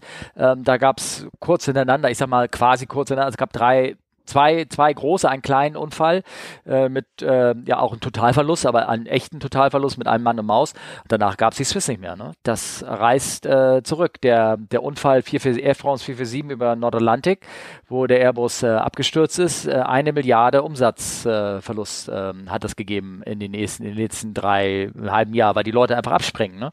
Also das ist mhm. ein Unfall kann da oder drei Unfälle hintereinander und dann gibt es auch die Lufthansa Group nicht mehr. Die ist dann nicht mehr da, wenn das jetzt in einem Jahr passieren würde. Das ist ein ne? verrücktes Phänomen, ja. ne? Ja. Das ist ein verrücktes Phänomen. Mhm. Und, ähm, und deswegen gucke ich immer so die Drohnen und ich meine, es, die werden runterfallen. Das wird passieren. Da wird, die, die sind ja, ich, wie, weit, wie weit sind die denn so getestet? Ähm, ähm, ich bin wieder so kritisch, ich weiß, es tut mir leid. Ähm, ähm, wie weit sind die denn so getestet gegen zum Beispiel Wettereinflüsse oder irgendwas in der Art? Das würde mich mal interessieren. Gibt es da ähm, Gedanken dazu? Ne? Von Drohnen? Ja, genau. Also oder überhaupt von den ganzen Elektrofliegern. Ne? Also mh, klar, mit so einem ähm, auch mit so einer kleinen Cessna fliegst du nicht in gefrierende Wolken rein. Das machst du nicht. Ne? Du, also einfach nur, weil du keine Enteisungslage hast. Die, die, es gibt die Enteisungsanlage, die gibt's auch. Das sind die Boots, die du aufbläst. Äh, das sind aber schon größere Flieger. Aber selbst so eine Cirrus für vier Personen kannst du da mit allen möglichen Krimskrams, die du da zusätzlich ausrüsten, macht alles Gewicht, ähm, aber das stecken die dann am Ende weg und haben auch genügend ähm, ja, Kraftstoff, halt Energie mit, um das alles zu betreiben. Ähm, wenn aber natürlich so eine Elektroflieger alles Streamline optimiert ist, dass du da am Ende mit deinen 5% Leistung rauskommst ähm, oder dann 10 oder 20% noch.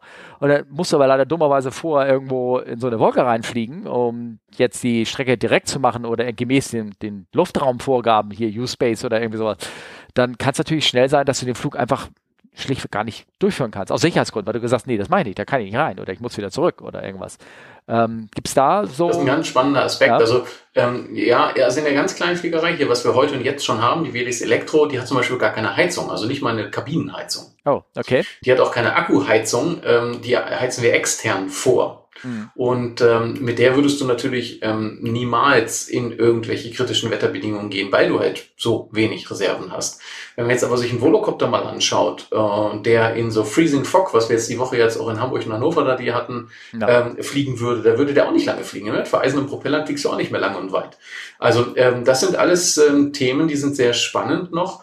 Ähm, aber auch hier, glaube ich, werden die ersten Geschäftsmodelle in Regionen stattfinden, wo du eben diese Megacities hast, in Klimazonen, wo du diese Probleme nicht hast. Muss. Die sind ja nicht, die sind ja nicht ganz durch Zufall in Dubai, denke ich. Ich meine, Hot und Thai ist dann nicht ein Thema, Hot vielleicht, aber das ist interessiert einen Elektromotor schon ein bisschen weniger als ein Verbrenner. Und ähm, ja, ähm, Dichtehöhe und so, okay, ja. für Propeller, ja, aber nicht in den Bereichen, wo die unterwegs sind. Ja? Also ja. ich könnte mir vorstellen, dass man das noch ganz gut kompensieren kann mit dem Elektromotor. Ja, das ja. Also Density ist ja definitiv ein Faktor, aber der, wie du schon sagst, ähm, der Motor selber wird da äh, keine Leistung, also die Leistung des Motors wird nicht ablösen, höchstens der Leistung des Propellers, ne, sozusagen. Die nimmt natürlich ab durch die, durch die, durch die hohe Dichte. Ähm, ja, nee, das ist mir so eine Frage, was ich aus der praktischen Sicht, wenn ich sage, okay, jetzt will ich da mit einem Flugbetrieb auch machen, ich möchte so einen Inselverkehr machen, du hast ja gerade erzählt, ich will da immer so ein bisschen irgendwie rumfliegen und das machen. Im Sommer ja. geht das, im Winter hast du eh keine Gäste, sag ich mal so. Äh, da brauchst du das wahrscheinlich auch. Ja, das ist ne? tatsächlich, also ja. jetzt auf Nordrhein, wir haben es ja wirklich mal durchgerechnet. Mein, mein ähm, Freizeitprojekt ist ja die elektrische Flugroute. Ich möchte ja eigentlich äh, wirklich mit elektrischen Flugzeugen ähm, schon halbwegs sinnvolle Dinge tun, um den Leuten auch zu zeigen, dass das geht und da auch ein bisschen, ähm, ich sag mal, Traffic auf das Thema zu bringen. Und da haben wir mal ausgerechnet, dass zwischen den Inseln auf Norderney und, und diesen ganzen Nordseeinseln die Distanzen so unglaublich klein sind, dass das schon heute und jetzt mit dem Elektroflugzeug, was wir haben, möglich wäre. Die fliegen tatsächlich so Lecks von drei bis fünf Minuten und die längsten sind so 20 Minuten. Aufs Festland drüber sind irgendwie 18 Minuten, so ähm, Norderney-Emden sind so 25 Minuten. Das sind alles Lecks, die du auch mit den jetzigen Elektroflugzeugen noch mit gutem Gewissen machen kannst. Gut, okay, minus großem Gegenwind und so eine Geschichte, klar. Ähm, vielleicht auch nicht bei jeder Wetterbedingung. Ähm, Im Moment machen die das mit so einem kleinen Hochdecker zweimotorigen Ding, die wohl unfassbare Querwindkomponenten ertragen können. Das ist dann auch wieder so ein Thema für die kleinen elektrischen Flugzeuge, wie wir sie heute haben. Ähm, wie viel, ja, wie robust sind die in diesen Wetterbedingungen an der Nordsee? Das müssten wir mal ausprobieren. Aber wir sind wirklich im Gespräch mit ähm, verschiedenen Ansprechpartnern dort oben, ähm, den Kraftwerks, also Energieversorgern, ähm, Flugplatzbetreibern, ähm, der Frisia, die diese FEA-Verbindung dort oben macht, ähm, habe ich schon mal ein paar Mal angesprochen, noch keine richtig gute Antwort gekriegt, ähm, ob die nicht Interesse hätten, mal so ein Pilotprojekt damit zu machen, weil es halt einfach geht. Mhm. Und dann wird so eine Distanz Emden-Norderney statt irgendwie zweieinhalb Stunden mit der Fähre und Taxi und alles, was man da so braucht, halt irgendwie 15 Minuten Flugzeit. Wie cool ist das denn? Ja, das Ganze ja. lärm- und emissionsfrei. Ja. ja, das ist ein Edge-Case. Ähm, da könnte es Sinn machen, hier bei uns machen wir Pilotenausbildung damit und ich halt Rundflüge auch noch so ein Edge Case, aber ähm, in den nächsten Jahren wird das äh, breiter ein einsetzbar sein, bin ich absolut überzeugt von. Hm. Wenn du guckst, Bayer Aero, ähm, Bayer Aero will halt einen Zweisitzer, Viersitzer bauen mit ähm, ein, zwei, drei Stunden Reichweite. Und stell dir mal vor, ein Viersitzer mit drei Stunden Reichweite, der deckt 80 Prozent von dem ab, was man heute in der Privatfliegerei haben möchte. Ja, klar.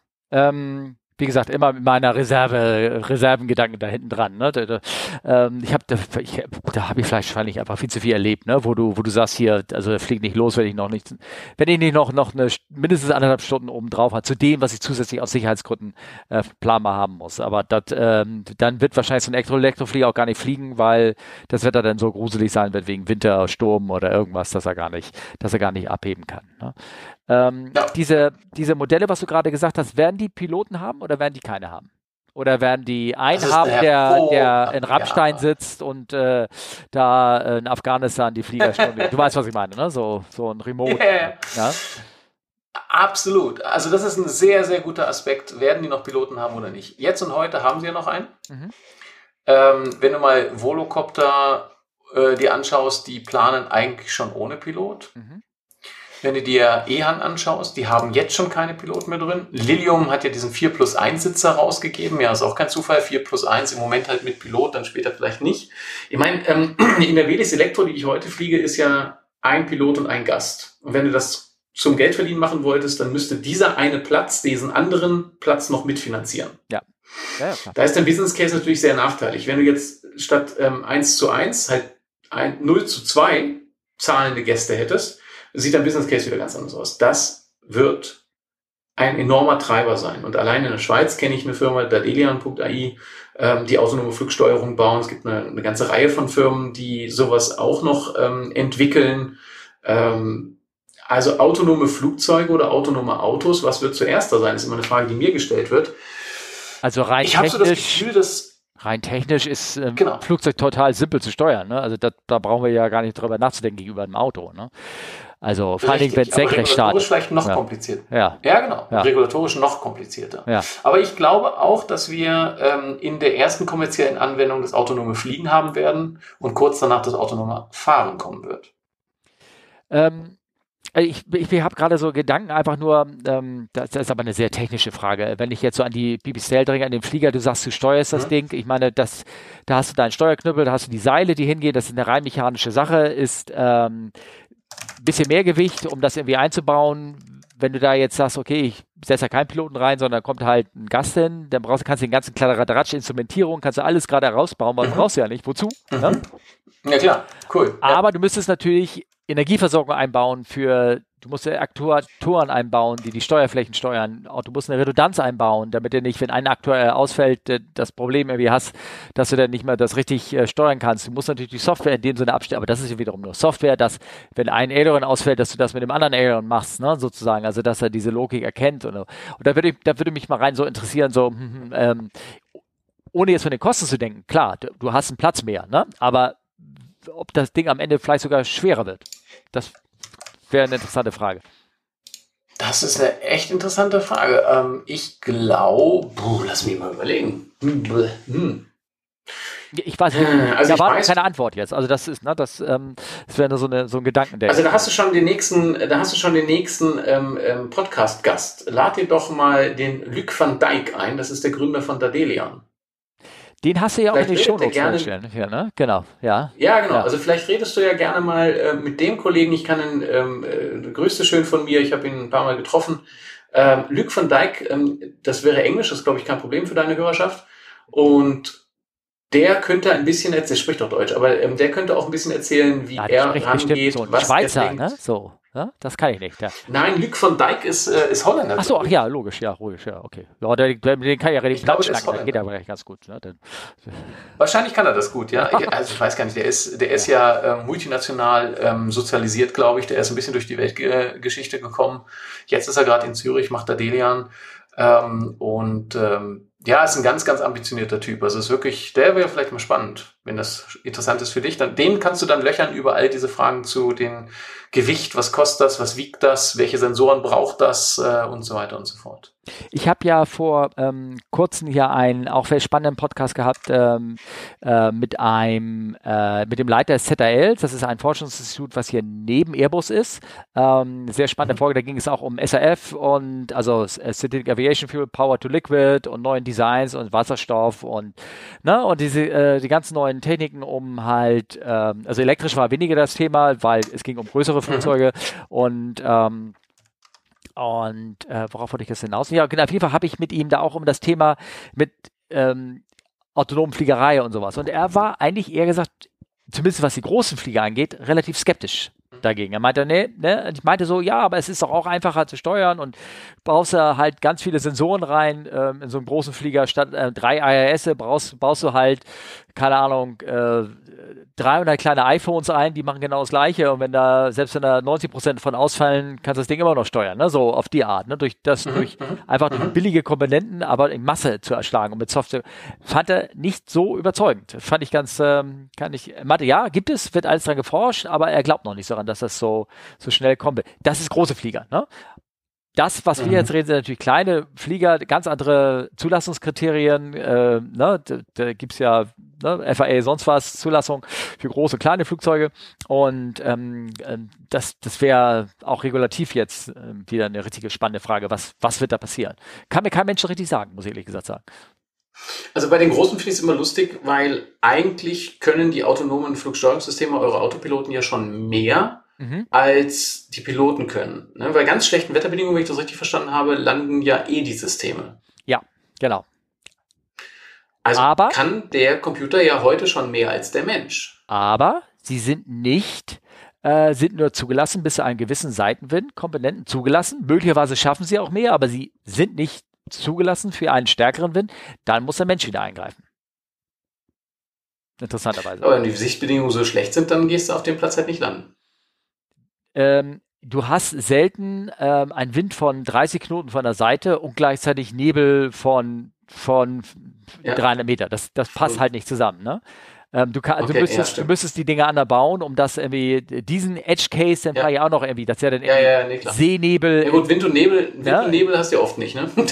ja, genau. Ja, also das, da, solche Sachen gibt es, ne? Das ist äh, hier extremer Seenebel irgendwo in den Aleuten oder irgendwie sowas. Aber da äh, mit gleichzeitig Sturm und, und, und sowas. So, sowas passiert schon, aber ähm, ja, das, dementsprechend haben die Systeme darauf nicht äh, zugelassen. Es gibt so viele kleine Ecken, was wieder nicht zugeht. So darfst du denn ähm, Autoland machen, aber du, es gab lange Zeit keine Berechnung für Autoland und äh, matschige Schneematschrandee. Gab es nicht, weil war nicht zugelassen, weil äh, hast du Zeit? Erkläre ich das warum?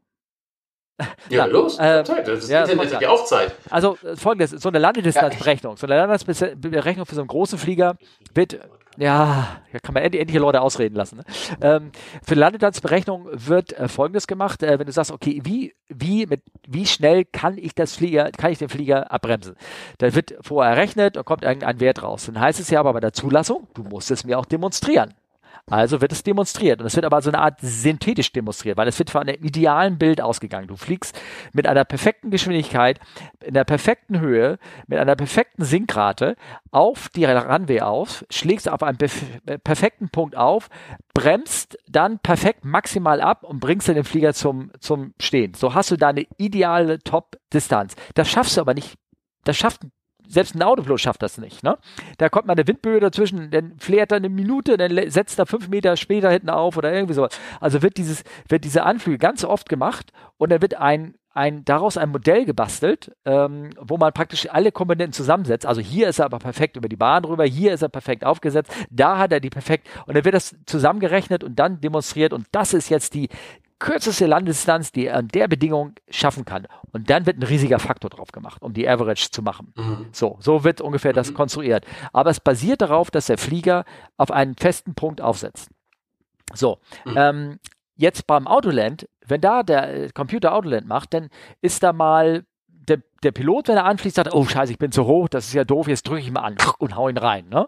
Äh, Autoland-Symbol, der rechnet sein Programm darunter, der versucht das zu machen, dann kommt auch diese dusselige Böe, dann ist er, fährt in der Nähe gerade zufällig irgendwie ein Tanker bei einer Localizer-Antenne, der hat zwar einen Sicherheitsbereich, aber trotzdem so ein bisschen wabert gerade das ILS-Signal da so ein bisschen rum und dann setzt er auch mal irgendwie sieben Meter später aus oder auch 100 Meter später auf. Habe ich alles schon erlebt. Ne?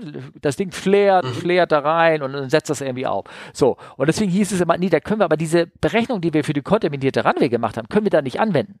So, und deswegen hattest du dann bei einer Autoland ohne Rollout irgendwas, hieß es dann, nee, tut mir leid, ähm, können wir dir keine Landedistanz anbrechen. Äh, anbrechen.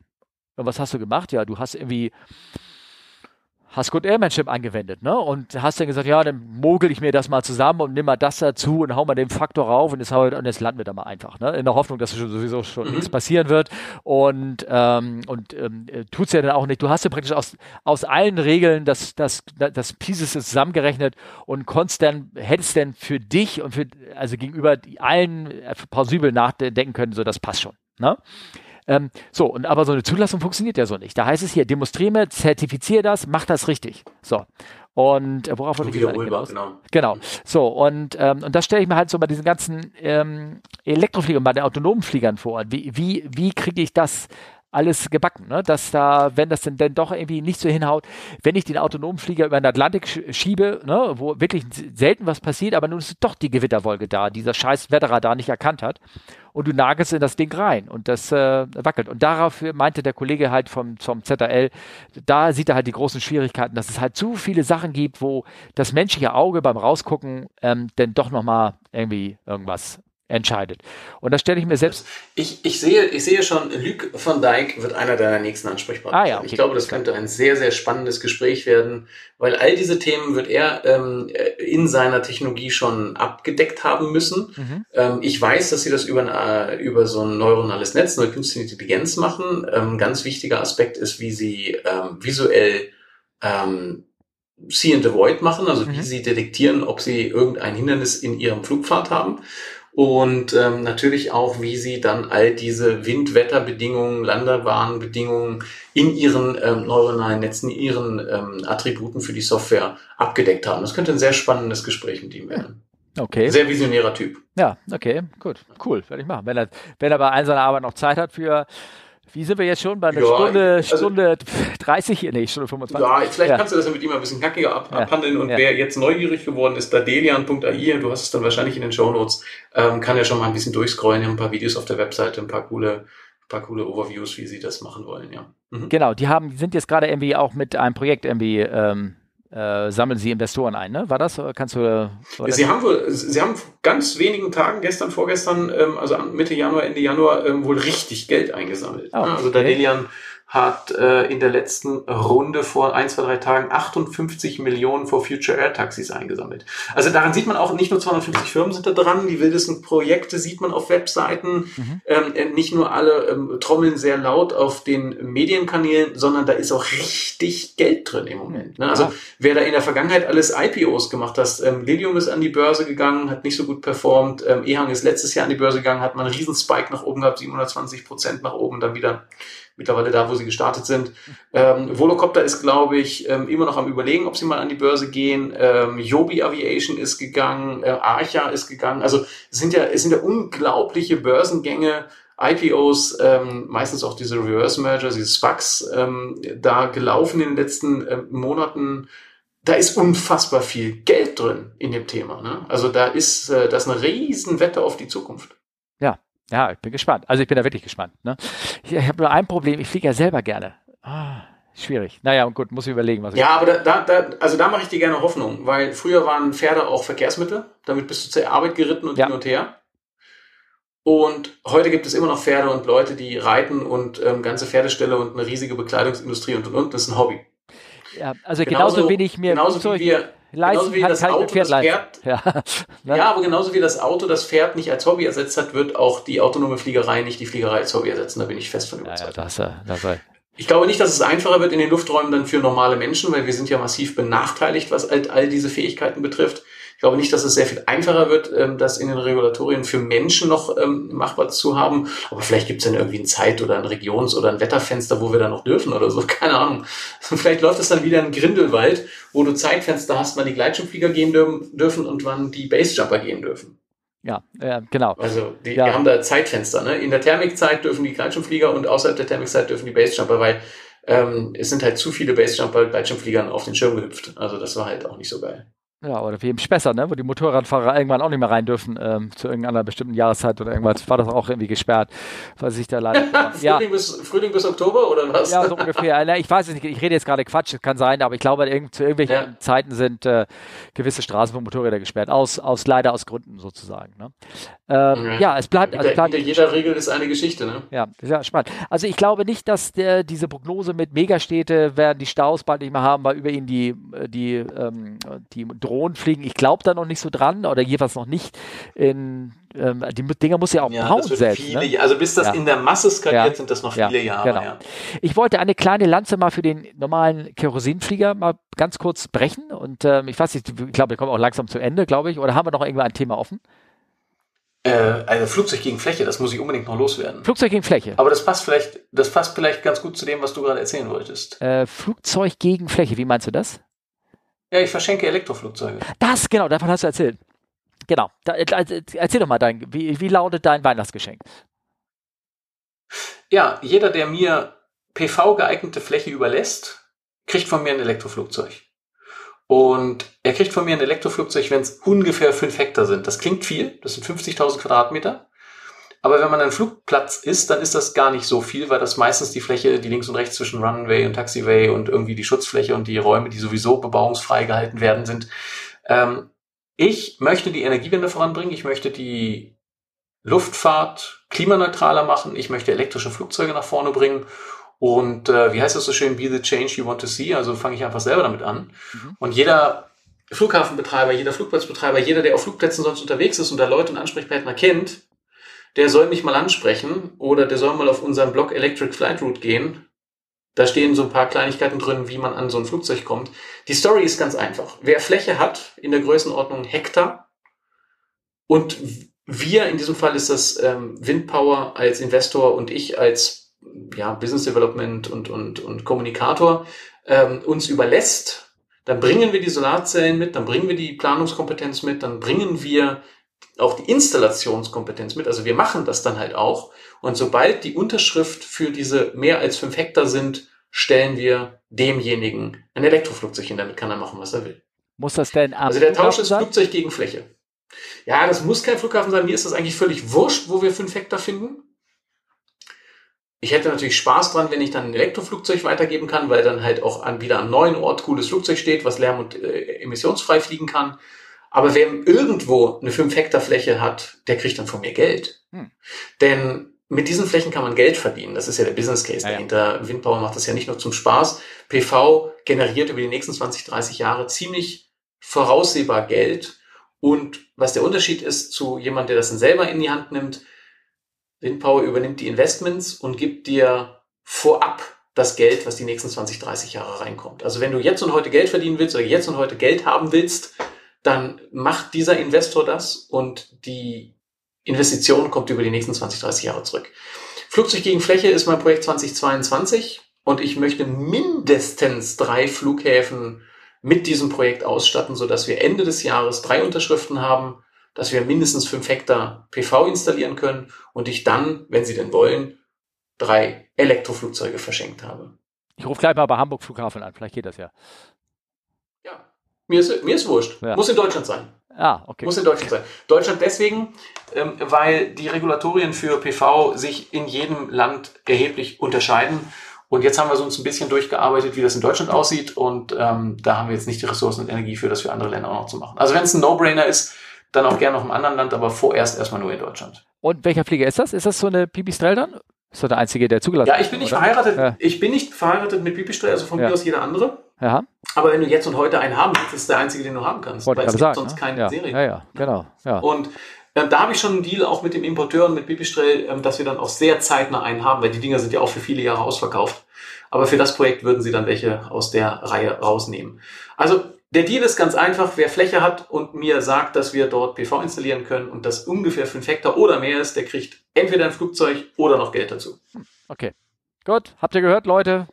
macht das, ruft, ruft bei Morell an und dann kriegt er ein Flugzeug. Ich kenne hier zwei, ist drei Hörer. Cool, oder? Ja, das wäre cool. Okay, zwei, drei Leute, die mich immer wieder anfragen, so, ich möchte einen Schein machen, was muss ich dafür machen? Ne? Dann ich sage, ja, kriegst ja auch noch ein Flugzeug. Aber schauen wir mal. Also ich kann es ich habe leider also keine 5 Hektar. Die, die Pilotenausbildung ja. auf dem Elektroflugzeug ist übrigens nur zu empfehlen. Ne? Also wenn Sie einen Schein machen wollen, dann sollen Sie sich mal eine Flugschule mit einem Elektroflugzeug suchen oder wenigstens eher Ihre Flugschule fragen, ob Sie nicht mal eins anschaffen wollen. Das ist echt cool für den Anfang. Es ist super simpel zu fliegen, du musst dich ums Motormanagement nicht kümmern. Checks sind irgendwie nach 20 Sekunden durch. Ähm, Run-Up ist in, in zwei Sekunden erledigt. Ähm, das ist mega cool. Und der macht keinen Krach. Ja. Also, und, und du hast kein schlechtes, weil eigentlich ist das ja Quatschfliegerei. Ne? Wir machen ja auch Spaß. Ne? Wir verknallen ja Sprit für Spaß an der Freude. Ist ja Quatsch. Und Manche dann verreisen schon ein bisschen machen. damit, aber ist egal. Das ja, ja, ja, äh, okay. Ja, okay, cool. Hm? Ähm, rechtfertige ich mir übrigens auch so. Ne? Wenn ich mit dem Flieger nach Hannover fliege, habe ich weniger Sprit verbraucht, als wenn ich es mit dem Auto machen würde, schneller und komfortabler noch dazu. Also ja, äh, mache ich auch, ähm, wenn ich es mir irgendwie rechtfertigen kann. Aber eigentlich ist elektrisch fliegen cooler. Ja, ja, klar. Also zumindest für Training, ne? das sehe ich ein. Aber ich bin gerade hier in Hamburg. Ich glaube, das würde nicht gehen, weil, äh, weil du willst den Flieger zurück nach Hamburg kriegen und Hamburg kann ja auch mal sagen, ja, äh, warte mal hier einen Augenblick. Zehn Minuten, ruf mich wieder an und dann, dann gehst du wieder zurück zum Idersen, wo immer du gestartet bist, ne? weil du einfach nicht reinkommst, weil die Kontrollzone gerade zu ist. Ja, ja, ja, also das ist, ne, ja, ich also, weiß, was du sagen willst. Ja. Das ist noch ein bisschen on the edge im Moment. Ja, ja, ja. vielleicht braucht es noch ein halbes Jahr. Also wir haben ja schon in den letzten anderthalb, zwei Jahren immer mal wieder kleine Fortschritte gemacht, was die Reichweite betrifft. Äh, Pipistrel hat ja auch angekündigt, dass sie im nächsten Jahr ein ähm, aktualisiertes Battery Pack rausgeben wollen mit mehr Reichweite, in diesem Fall mehr Endurance. Ähm, also das geht ja in die richtige Richtung. Aber jetzt und heute haben wir halt diese ja. Stunde. Nee, alles ja. gut. Ich finde das gar nicht, ich finde das, ich finde das eine super Idee.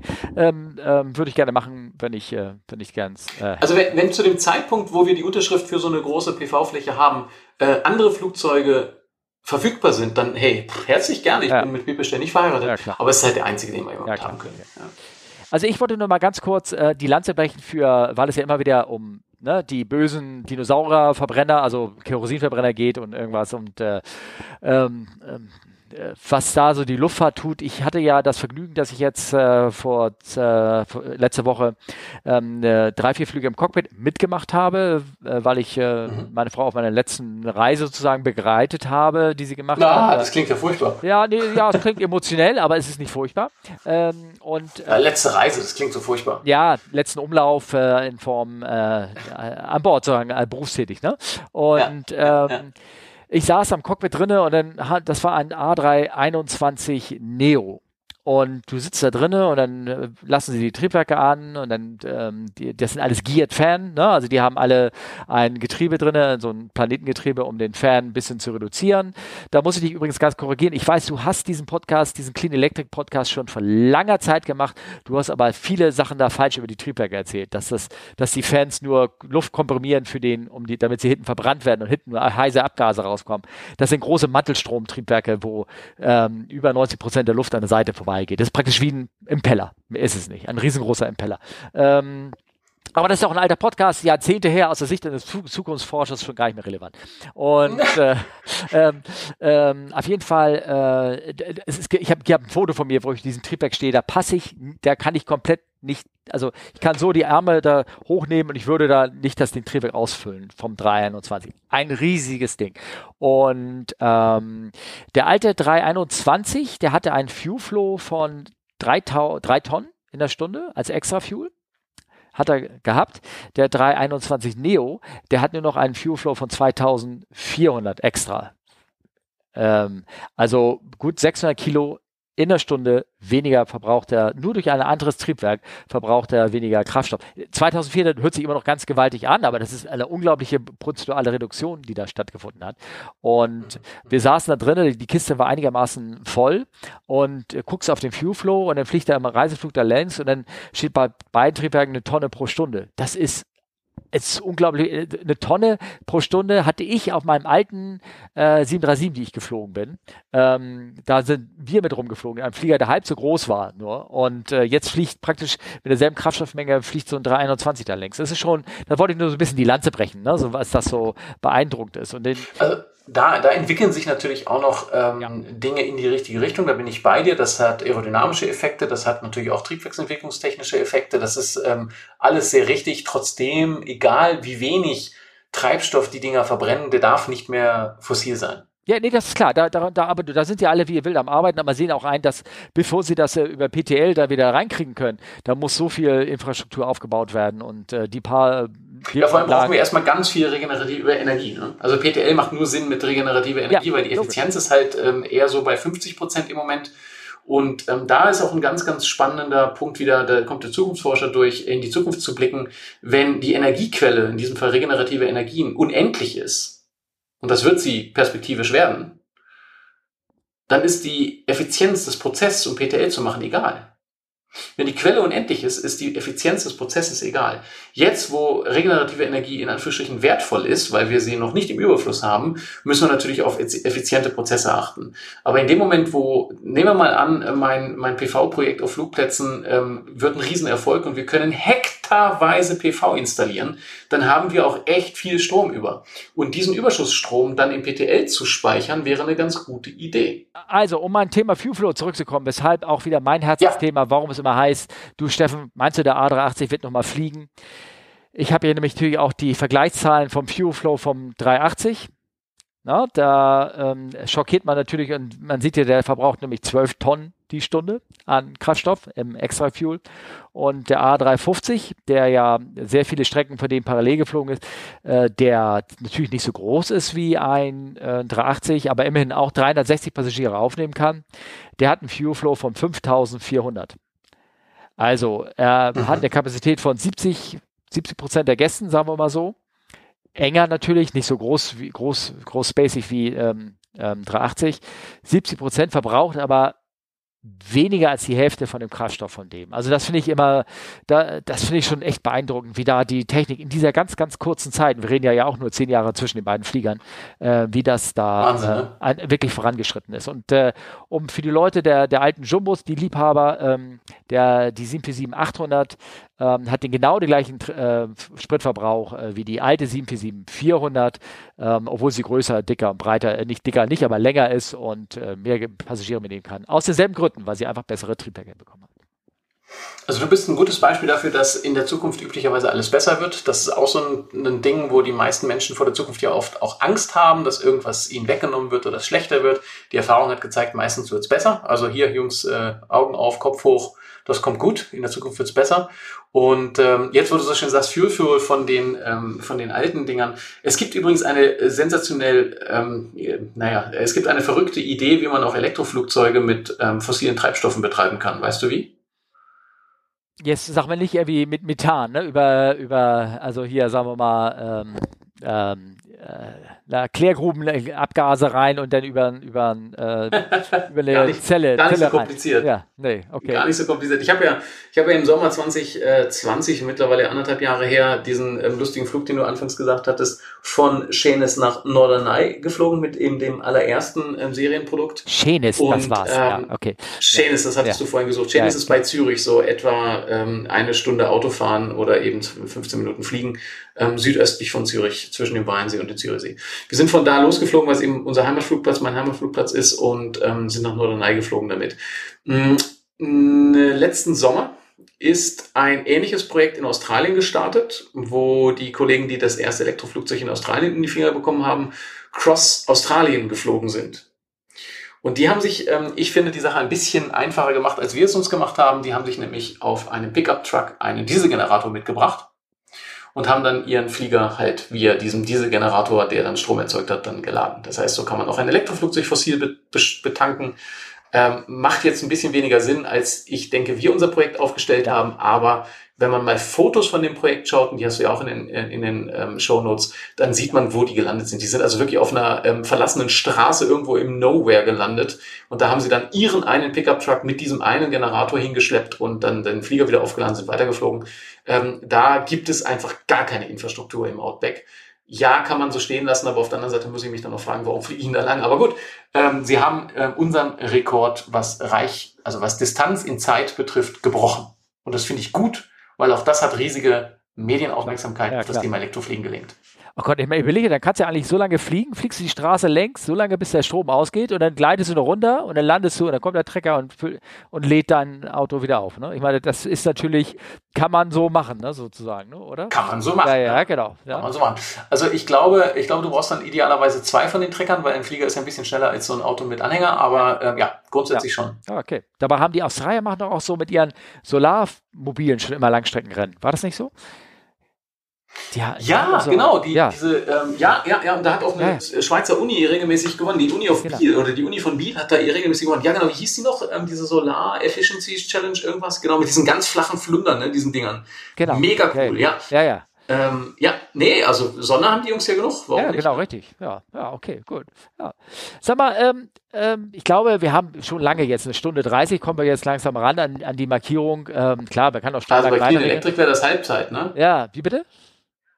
Bei Clean Electric ist das Halbzeit. Ja, das, nee, da ist das Vorgeplänkel zu Ende. Ja, genau. Ja, aber ihr wechselt ja die Themen. Die macht ja, also in diesem einen, äh, das ging ja dann einmal um äh, Tesla ja, und dann ging es um genau. Luft und dann, und dann, kam irgendwie was anderes ran. Wir haben ja, wir haben ja am Ende nur das, das eine Thema. Ähm, also ich, ich finde, Clean Electric ist ein gutes Beispiel dafür, dass auch vier Stunden kurzweilig sein können. Ja, das glaube ich. Ja, ja, klar. Also man muss nur die richtigen Leute zusammenbringen, dann, dann geht es auch los. Ähm, was wollte ich sagen? Aber ich denke mir, vielleicht können wir doch schon mal so langsam ne, so ja. gegen Ende kommen. Und die eine, äh, eine Sache natürlich, die ich immer äh, frage, sag mal, zum Ende der Geschichte, äh, zum Ende der, des Podcasts, hast du nicht irgendeine eine Geschichte für mich? Gerne Luftfahrt bezogen oder von Reisen oder irgendwas, die du, die du ja. sozusagen erzählen ja. kannst. Also ähm, da auch wieder natürlich ist so ein, so ein Weltrekordflug ähm, mit so einem Elektroflieger von der Schweiz nach Nordrhein zu fliegen das absolute fliegerische Highlight für mich gewesen. Ähm, und eines dieser Anekdoten, da gibt es eine ganze Reihe von Anekdoten, aber eine ist mir wirklich noch in Erinnerung geblieben und ähm, die ist es, glaube ich, wert, auch in deinem Auditorium hier nochmal geteilt zu haben. Es gibt nämlich einen unglaublich luftfahrtbegeisterten Menschen, der in der Nähe von Mesche de Schüren äh, lebt, dass der Alex Vollmert. Vielleicht lädst du den auch mal ein. Und dieser Alex Vollmert hat sich äh, mehr oder weniger zur Lebensaufgabe gemacht, ein goldenes Buch der Luft- und Raumfahrtgeschichte zu schreiben. Das ist ein Projekt, was er von seinem Vater schon übernommen hat. Mhm. Das machen die jetzt schon seit vielen Jahrzehnten. Ich glaube, er selber alleine schon seit 35 Jahren. Es gibt 35 von diesen Bänden. Ja. Und das sind also immer so mehrere Kilo schwere Bände. Und in diesen Bänden durften wir uns auch eintragen als das Team, was eine neue Ära der Luftfahrt einläutet, nämlich die elektrische Luftfahrt, weil er sagte, das erste große äh, Meilenstein der Luftfahrt ist natürlich die motorisierte Fliegerei gewesen. Danach kam das Jettriebwerk und dann aus seiner Sicht in diesen großen Etappen gedacht, erstmal lange nichts, bis eben der Elektroantrieb. Also ähm, so waren wir auch ein neues Kapitel in seinem Buch und das hat uns natürlich sehr berührt, weil, wenn man sich mal überlegt, wer da alles so in diesen, in diesen Büchern ähm, sich eintragen durfte mit Fotos, mit Unterschrift, ich meine, das sind so Leute wie die Familie vom Otto Lilienthal. Die kennt vielleicht der, also den Namen ja, ja. kennt vielleicht der ein oder andere, ja. der diesen Podcast hat. Die Enkel des Erbauers des Gebrüder Wright Flyers. Die Testpiloten der Concorde. Alle 45 Astronauten haben in diesen Büchern unterschrieben und noch ähm, 1500 andere und dann eben auch wir. Und das ist, ähm, das ist irgendwie so ein sehr, sehr berührender Moment gewesen, wo ein ja, ich glaube, der ist so in den 70ern, Mitte 70er Jahre, Alex ja. Vollmer, ja. uns auf Mesche de Schüren ähm, entgegenkommt und wir, wir kannten den nicht. Ja. Er hat so ein riesen Bild, Bildband, so, so ein Fotoalbum unter den Arm und sagt, ja, ihr seid ja mit dem Elektroflugzeug hier und er hätte hier so ein Projekt, ähm, die, das Goldene Buch der Luftfahrt, ob wir uns da eintragen wollten und der Typ kann also Geschichten erzählen, da wird es der Wahnsinn. Mhm. Ähm, zum Beispiel ist auch der einer von den zwei einzigen Überlebenden der Hindenburg-Katastrophe in seinem Buch verewigt. Ähm, das ist der Werner Franz aus Frankfurt, mittlerweile 92 Jahre alt und war damals irgendwie 14 als Kabinenjunge von dieser Luftschiff Hinburg und einer der zwei Überlebenden. Und der hat nur überlebt, weil er als, ich glaube, Schiffsjunge oder Koch von diesem Luftschiff überlebt hat, weil während des Aufpralls über ihm ein riesiger Wassertank geplatzt ist und sich dieses Wasser dann über diese beiden Personen ergossen hat und nur so haben sie diese Flammen überlebt. Ja. Und diese Geschichten hat der live von diesem Menschen gehört, hat sie in diesem Buch aufgeschrieben und ähm, in dieser Reihe von Leuten stehen wir jetzt auch. Also das ist cool. sicherlich einer der bewegendsten Momente gewesen. Auch wieder einen schönen Gruß äh, an dich. Lad ihn doch mal ein. Ja, okay. Uh, okay. Äh, ich weiß nicht, ob ich es mal, äh, ich, also ja, mein Podcast da so wichtig ist, okay, aber gut, äh, ich kann es mal probieren, auf jeden Fall. Äh, Geschichten erzählen ist ja eine Sache, die man beim Podcast äh, macht, sozusagen. Ne? Ähm, Genau. Nee, ich muss ja erstmal googeln, aber das wird ja kein Nachdruck sein. Das ist ja alles original, sagst du dann. Ne? Also da ist dann meinetwegen die, die Geschichte aufgeschrieben und die, diejenigen haben dann unterschrieben darunter, persönlich, also mit Autogramm. Das ist ein Unikat, ja. ja es gibt okay. nur eins davon. Also es gibt wohl Scans davon, es gibt auch in allen möglichen Medien, wenn man nach diesem Alex Vollmatt und Message de Schüren und Goldenes Buch der Luftfahrt mal googelt, gibt es auch eine ganze Reihe Zeitungsartikel, wo immer mal wieder ähm, Segmente davon publiziert sind. Mhm. Ähm, ich glaube, der wohnt, ich hatte das irgendwo mal gelesen, der wohnt in einer Art von Tower. Der hat sich sein Gebäude, sein Wohnhaus hat er sich als Tower gebaut. Also der Typ meint Luftfahrt richtig ernst. Okay, gut. ähm, ähm, der lebt dafür. Ja, ah, also ich, ich, ich habe ja dauernd Markierung gesetzt, das google ich und das kommt hier alles rein, könnt ihr alles ähm, ähm, gleich sehen. Du hast auch geschrieben, auch Jürgen Vitor, ne? Ähm, ja, den, äh, der ist mir ja häufig über den Weg gelaufen, weil wir, ich war in Hamburg stationiert und da ist er bis zum bis zu seinem Fliegerende ist er noch weiter da geflogen. Also von der, von der Seite, ich kenne auch viele Kollegen natürlich, die mit ihm geflogen sind, ne? Noch nachher. Ja. ja. Also wer ja. das nicht weiß, Jürgen Vitor war ähm, der äh, Offizier von der Landshut, von der Entführung. Ne? Ähm, ja. ja. cool. Du hattest irgendwas anderes ja. reingeschrieben am Anfang als Geschichte. Ich habe ja, das ist ja so ein bisschen schon, haben wir so ein kleines Skript hier und da war irgendwas mit Evakuierung, habe ich da gelesen? Mit einem. Ja, also ich. Oder willst du das nicht, weil das ist wieder raus hier, oder? Das, oder sehe ich das nicht mehr? Ja, ich habe es rausgenommen, weil es vielleicht nicht so sehr relevant ist. Also Doch. ja, die, die, kann ich ganz kurz erzählen, die Geschichte. Ja, gerne. Ähm, ich habe, ähm, also du hast es von der Unfallstatistik ähm, oben besprochen, ne? So, so wie, wie viel tausend Millionen Flüge man machen muss, bis man statistisch in einem Unfall verwickelt ist. Ich, ich glaube, ich bin raus. Also mir kann jetzt eigentlich statistisch nichts mehr passieren, weil ich eine ähm, Notlandung, Absturz in Anführungsstrichen schon mal überlebt habe. Und zwar wollte ich mit so einem Kleinflugzeug, ich glaube, es war eine Fokker 50, von ähm, Düsseldorf nach Amsterdam fliegen mit so einem Cityhopper. Ja, und da bin ich halt nie angekommen, weil Ne, ich glaube, Fokker 50 heißen die Dinger. Ja. Und ähm, wie gesagt, äh, ich bin da nie angekommen, weil im Steigflug hat der Pilot also einen dermaßen radikalen U-Turn geflogen, dass ich meinen Kollegen, mit dem mitgeflogen sind, gesagt habe, irgendwie ist jetzt was nicht gut, weil so fliegt eigentlich kein Pilot, der mhm. Passagiere im Rumpf hat. Ähm, und dann sind wir auch in einem unglaublichen steilen Sinkflug wieder auf die Bahn Düsseldorf zurück und äh, dann habe ich dann endgültig zu meinen Kollegen gesagt, also das ist kein normaler Anflug auf irgendwas. Ist das in der Gegenrichtung? Ärger und da kam auch. Also ist er raus und genau. hat praktisch so ein, so ein so 180 gedreht und in die Gegenrichtung wieder runter? Weiß nicht mehr, ne? Bin mir nicht absolut sicher, aber es fühlte sich wie eine 180 Grad. Äh, im, im, hinten drin sitzend ja, klar. Ähm, war ich nicht ganz in der Lage, mit meinen Kollegen noch sprechen, bis ich dann auch irgendwie gemerkt habe, dass da irgendwas richtig schief läuft. Hat ja auch ein paar Sekunden gedauert. Und ich kann nicht mit absoluter Sicherheit sagen, ob es ein 180 war oder ob es eine saubere Platzrunde gewesen ist. Das weiß ich einfach nicht. Ähm, es war aber ein brutale, ähm, ja eigentlich schon eine Art hochgezogene Fahrtkurve und ein brutal steiler Anflug und die härteste Landung und die kürzeste Bremsung, die ich in meinem Leben erlebt habe. Das war also wie ein Aufdotzen und Aufschlagen auf der Landebahn, Bremsen, alle Türen auf, ohne Gepäck, alle raus. Jeder, der aus dem Flieger rauskam, hatte einen Feuerwehrmann an der Hand. Und ich habe noch geistesgegenwärtig so ein paar Fotos gemacht. Das war damals sogar noch so auf analogen Kameras. Als wir in dem Bus waren und dann von der Bahn weggefahren wurden, ein paar Fotos gemacht, wie die Feuerwehr dann in das ähm, Flugzeug reingegangen ist. Und ähm, die haben uns dann nachher erzählt, dass sie ähm, also Rauch oder Feuer, ich bin mir nicht mehr sicher, ich glaube es war Rauch, also entweder Rauch oder Feuer im Cockpit hatten und deswegen halt so eilig ähm, wieder zurück wollten. Oh. Also das würde ich schon als ähm, ja, Notlandung ähm, äh, durchgehen lassen und damit würde ich sagen, bin ich statistisch aus der Unfallgeschichte raus und kann jetzt ganz entspannt in jeden Flieger einsteigen. Ja, vor allen Dingen Feuer an Bord ist so ziemlich das aller, allerletzte, was du haben möchtest. Ne? Also von der Seite hast du das höchst, also ein Triebwerkausfall oder zwei, das ist ja alles banal dagegen. Also das, da, damit hast du also, du bist raus, alles gut. Brauchst du Sicherheitsbriefing ne? mehr durchgucken? Nein, kannst du einfach so hin, reinsetzen. Das geht ja gar nicht. ähm, ist sogar in der Zeitung gewesen. Wir waren dann sogar noch in diesen äh, Düsseldorfer Nachrichten. Ähm, ähm, das Foto äh, oder eins von den Fotos, was wir gemacht haben, ist sogar abgedruckt worden. Ja, das war also jetzt im Nachhinein kann man da lustig drüber erzählen. In dem Moment muss ich ganz ehrlich sagen, war das nicht so cool. Ja, das kann ich mir vorstellen. Wenn du magst, also kannst du es mir oder hinterher oder auch nicht, äh, keine Ahnung, ich kann herausfinden, was es war und mach das in die Shownotes. Weil irgendwo gibt es ja bestimmt eine Aufzeichnung dafür, wenn du mir äh, welchen Datum das war. Und ich brauch's jetzt nicht zu machen, ich gucke das sonst nachher und finde das irgendwie raus oder irgendwie sowas. Ja. Ja. ja. Nee, also so gesehen, statistisch bin ich raus. Ähm, das war die vielleicht etwas spektakuläre Geschichte und die emotional berührendere ist die ähm, vom ähm, Alex Vollmert Mhm. Und ähm, das Goldene Buch der Luftfahrt, das hat mich schon nachhaltig beeindruckt, was er das an Lebensmitteln zusammengebaut hat. Ich habe davon noch nichts gehört, also das werde ich hier ordentlich äh, verklickern und ver verklackern sozusagen, ähm, dass ihr da nachguckt. Das würde mich auch interessieren. Vielleicht äh, steht ja auch einer unserer Hörer da drin, wer weiß. Also keine Ahnung, das ist ja alles möglich. Ja. Alles möglich. Ja. Ähm, Kinders, also ich fand, Morel, das war super spannend. Danke. Ähm, ich hoffe, dir hat es auch Spaß gebracht. Ähm, Sehr, vielen Dank, dass das möglich war. Ich, ich ja. liebe Podcasts. Ja, ja, wo? Hast du, glaube ich, schon achtmal gesagt oder so? Ähm, äh, Drei. Ja, dreimal, okay, gut. Ähm, ich gehe das, ich ziehe das mal durch. Ähm, deine, deine, hier, deine Twitter-Kanal, wo man dich erreichen kann, alles äh, und äh, Webseite steht alles in den Shownotes drin, beziehungsweise in ja, den Links. Ja, ihr könnt mich buchen ja? für coole Vorträge, genau. Und für Rundflüge habe ich gehört. Allerdings sind also noch 20 Leute. Ja, Rundflüge auch, ja. Ja, genau. Rundflüge Hobby, ähm, ja. Äh, Rundflüge Hobby und Vorträge beruflich, genau. Genau, genau.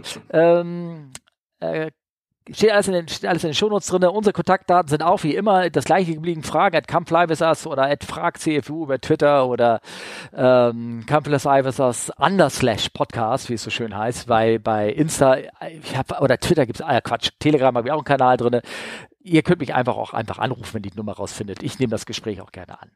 Ich bedanke mich, bedanke Morell und ähm, ich hoffe, euch hat Spaß gebracht und äh, ja, bis zum nächsten Mal. Ciao. Danke dir, Steffen. Alles Gute. Tschüss. Tschüss. tschüss.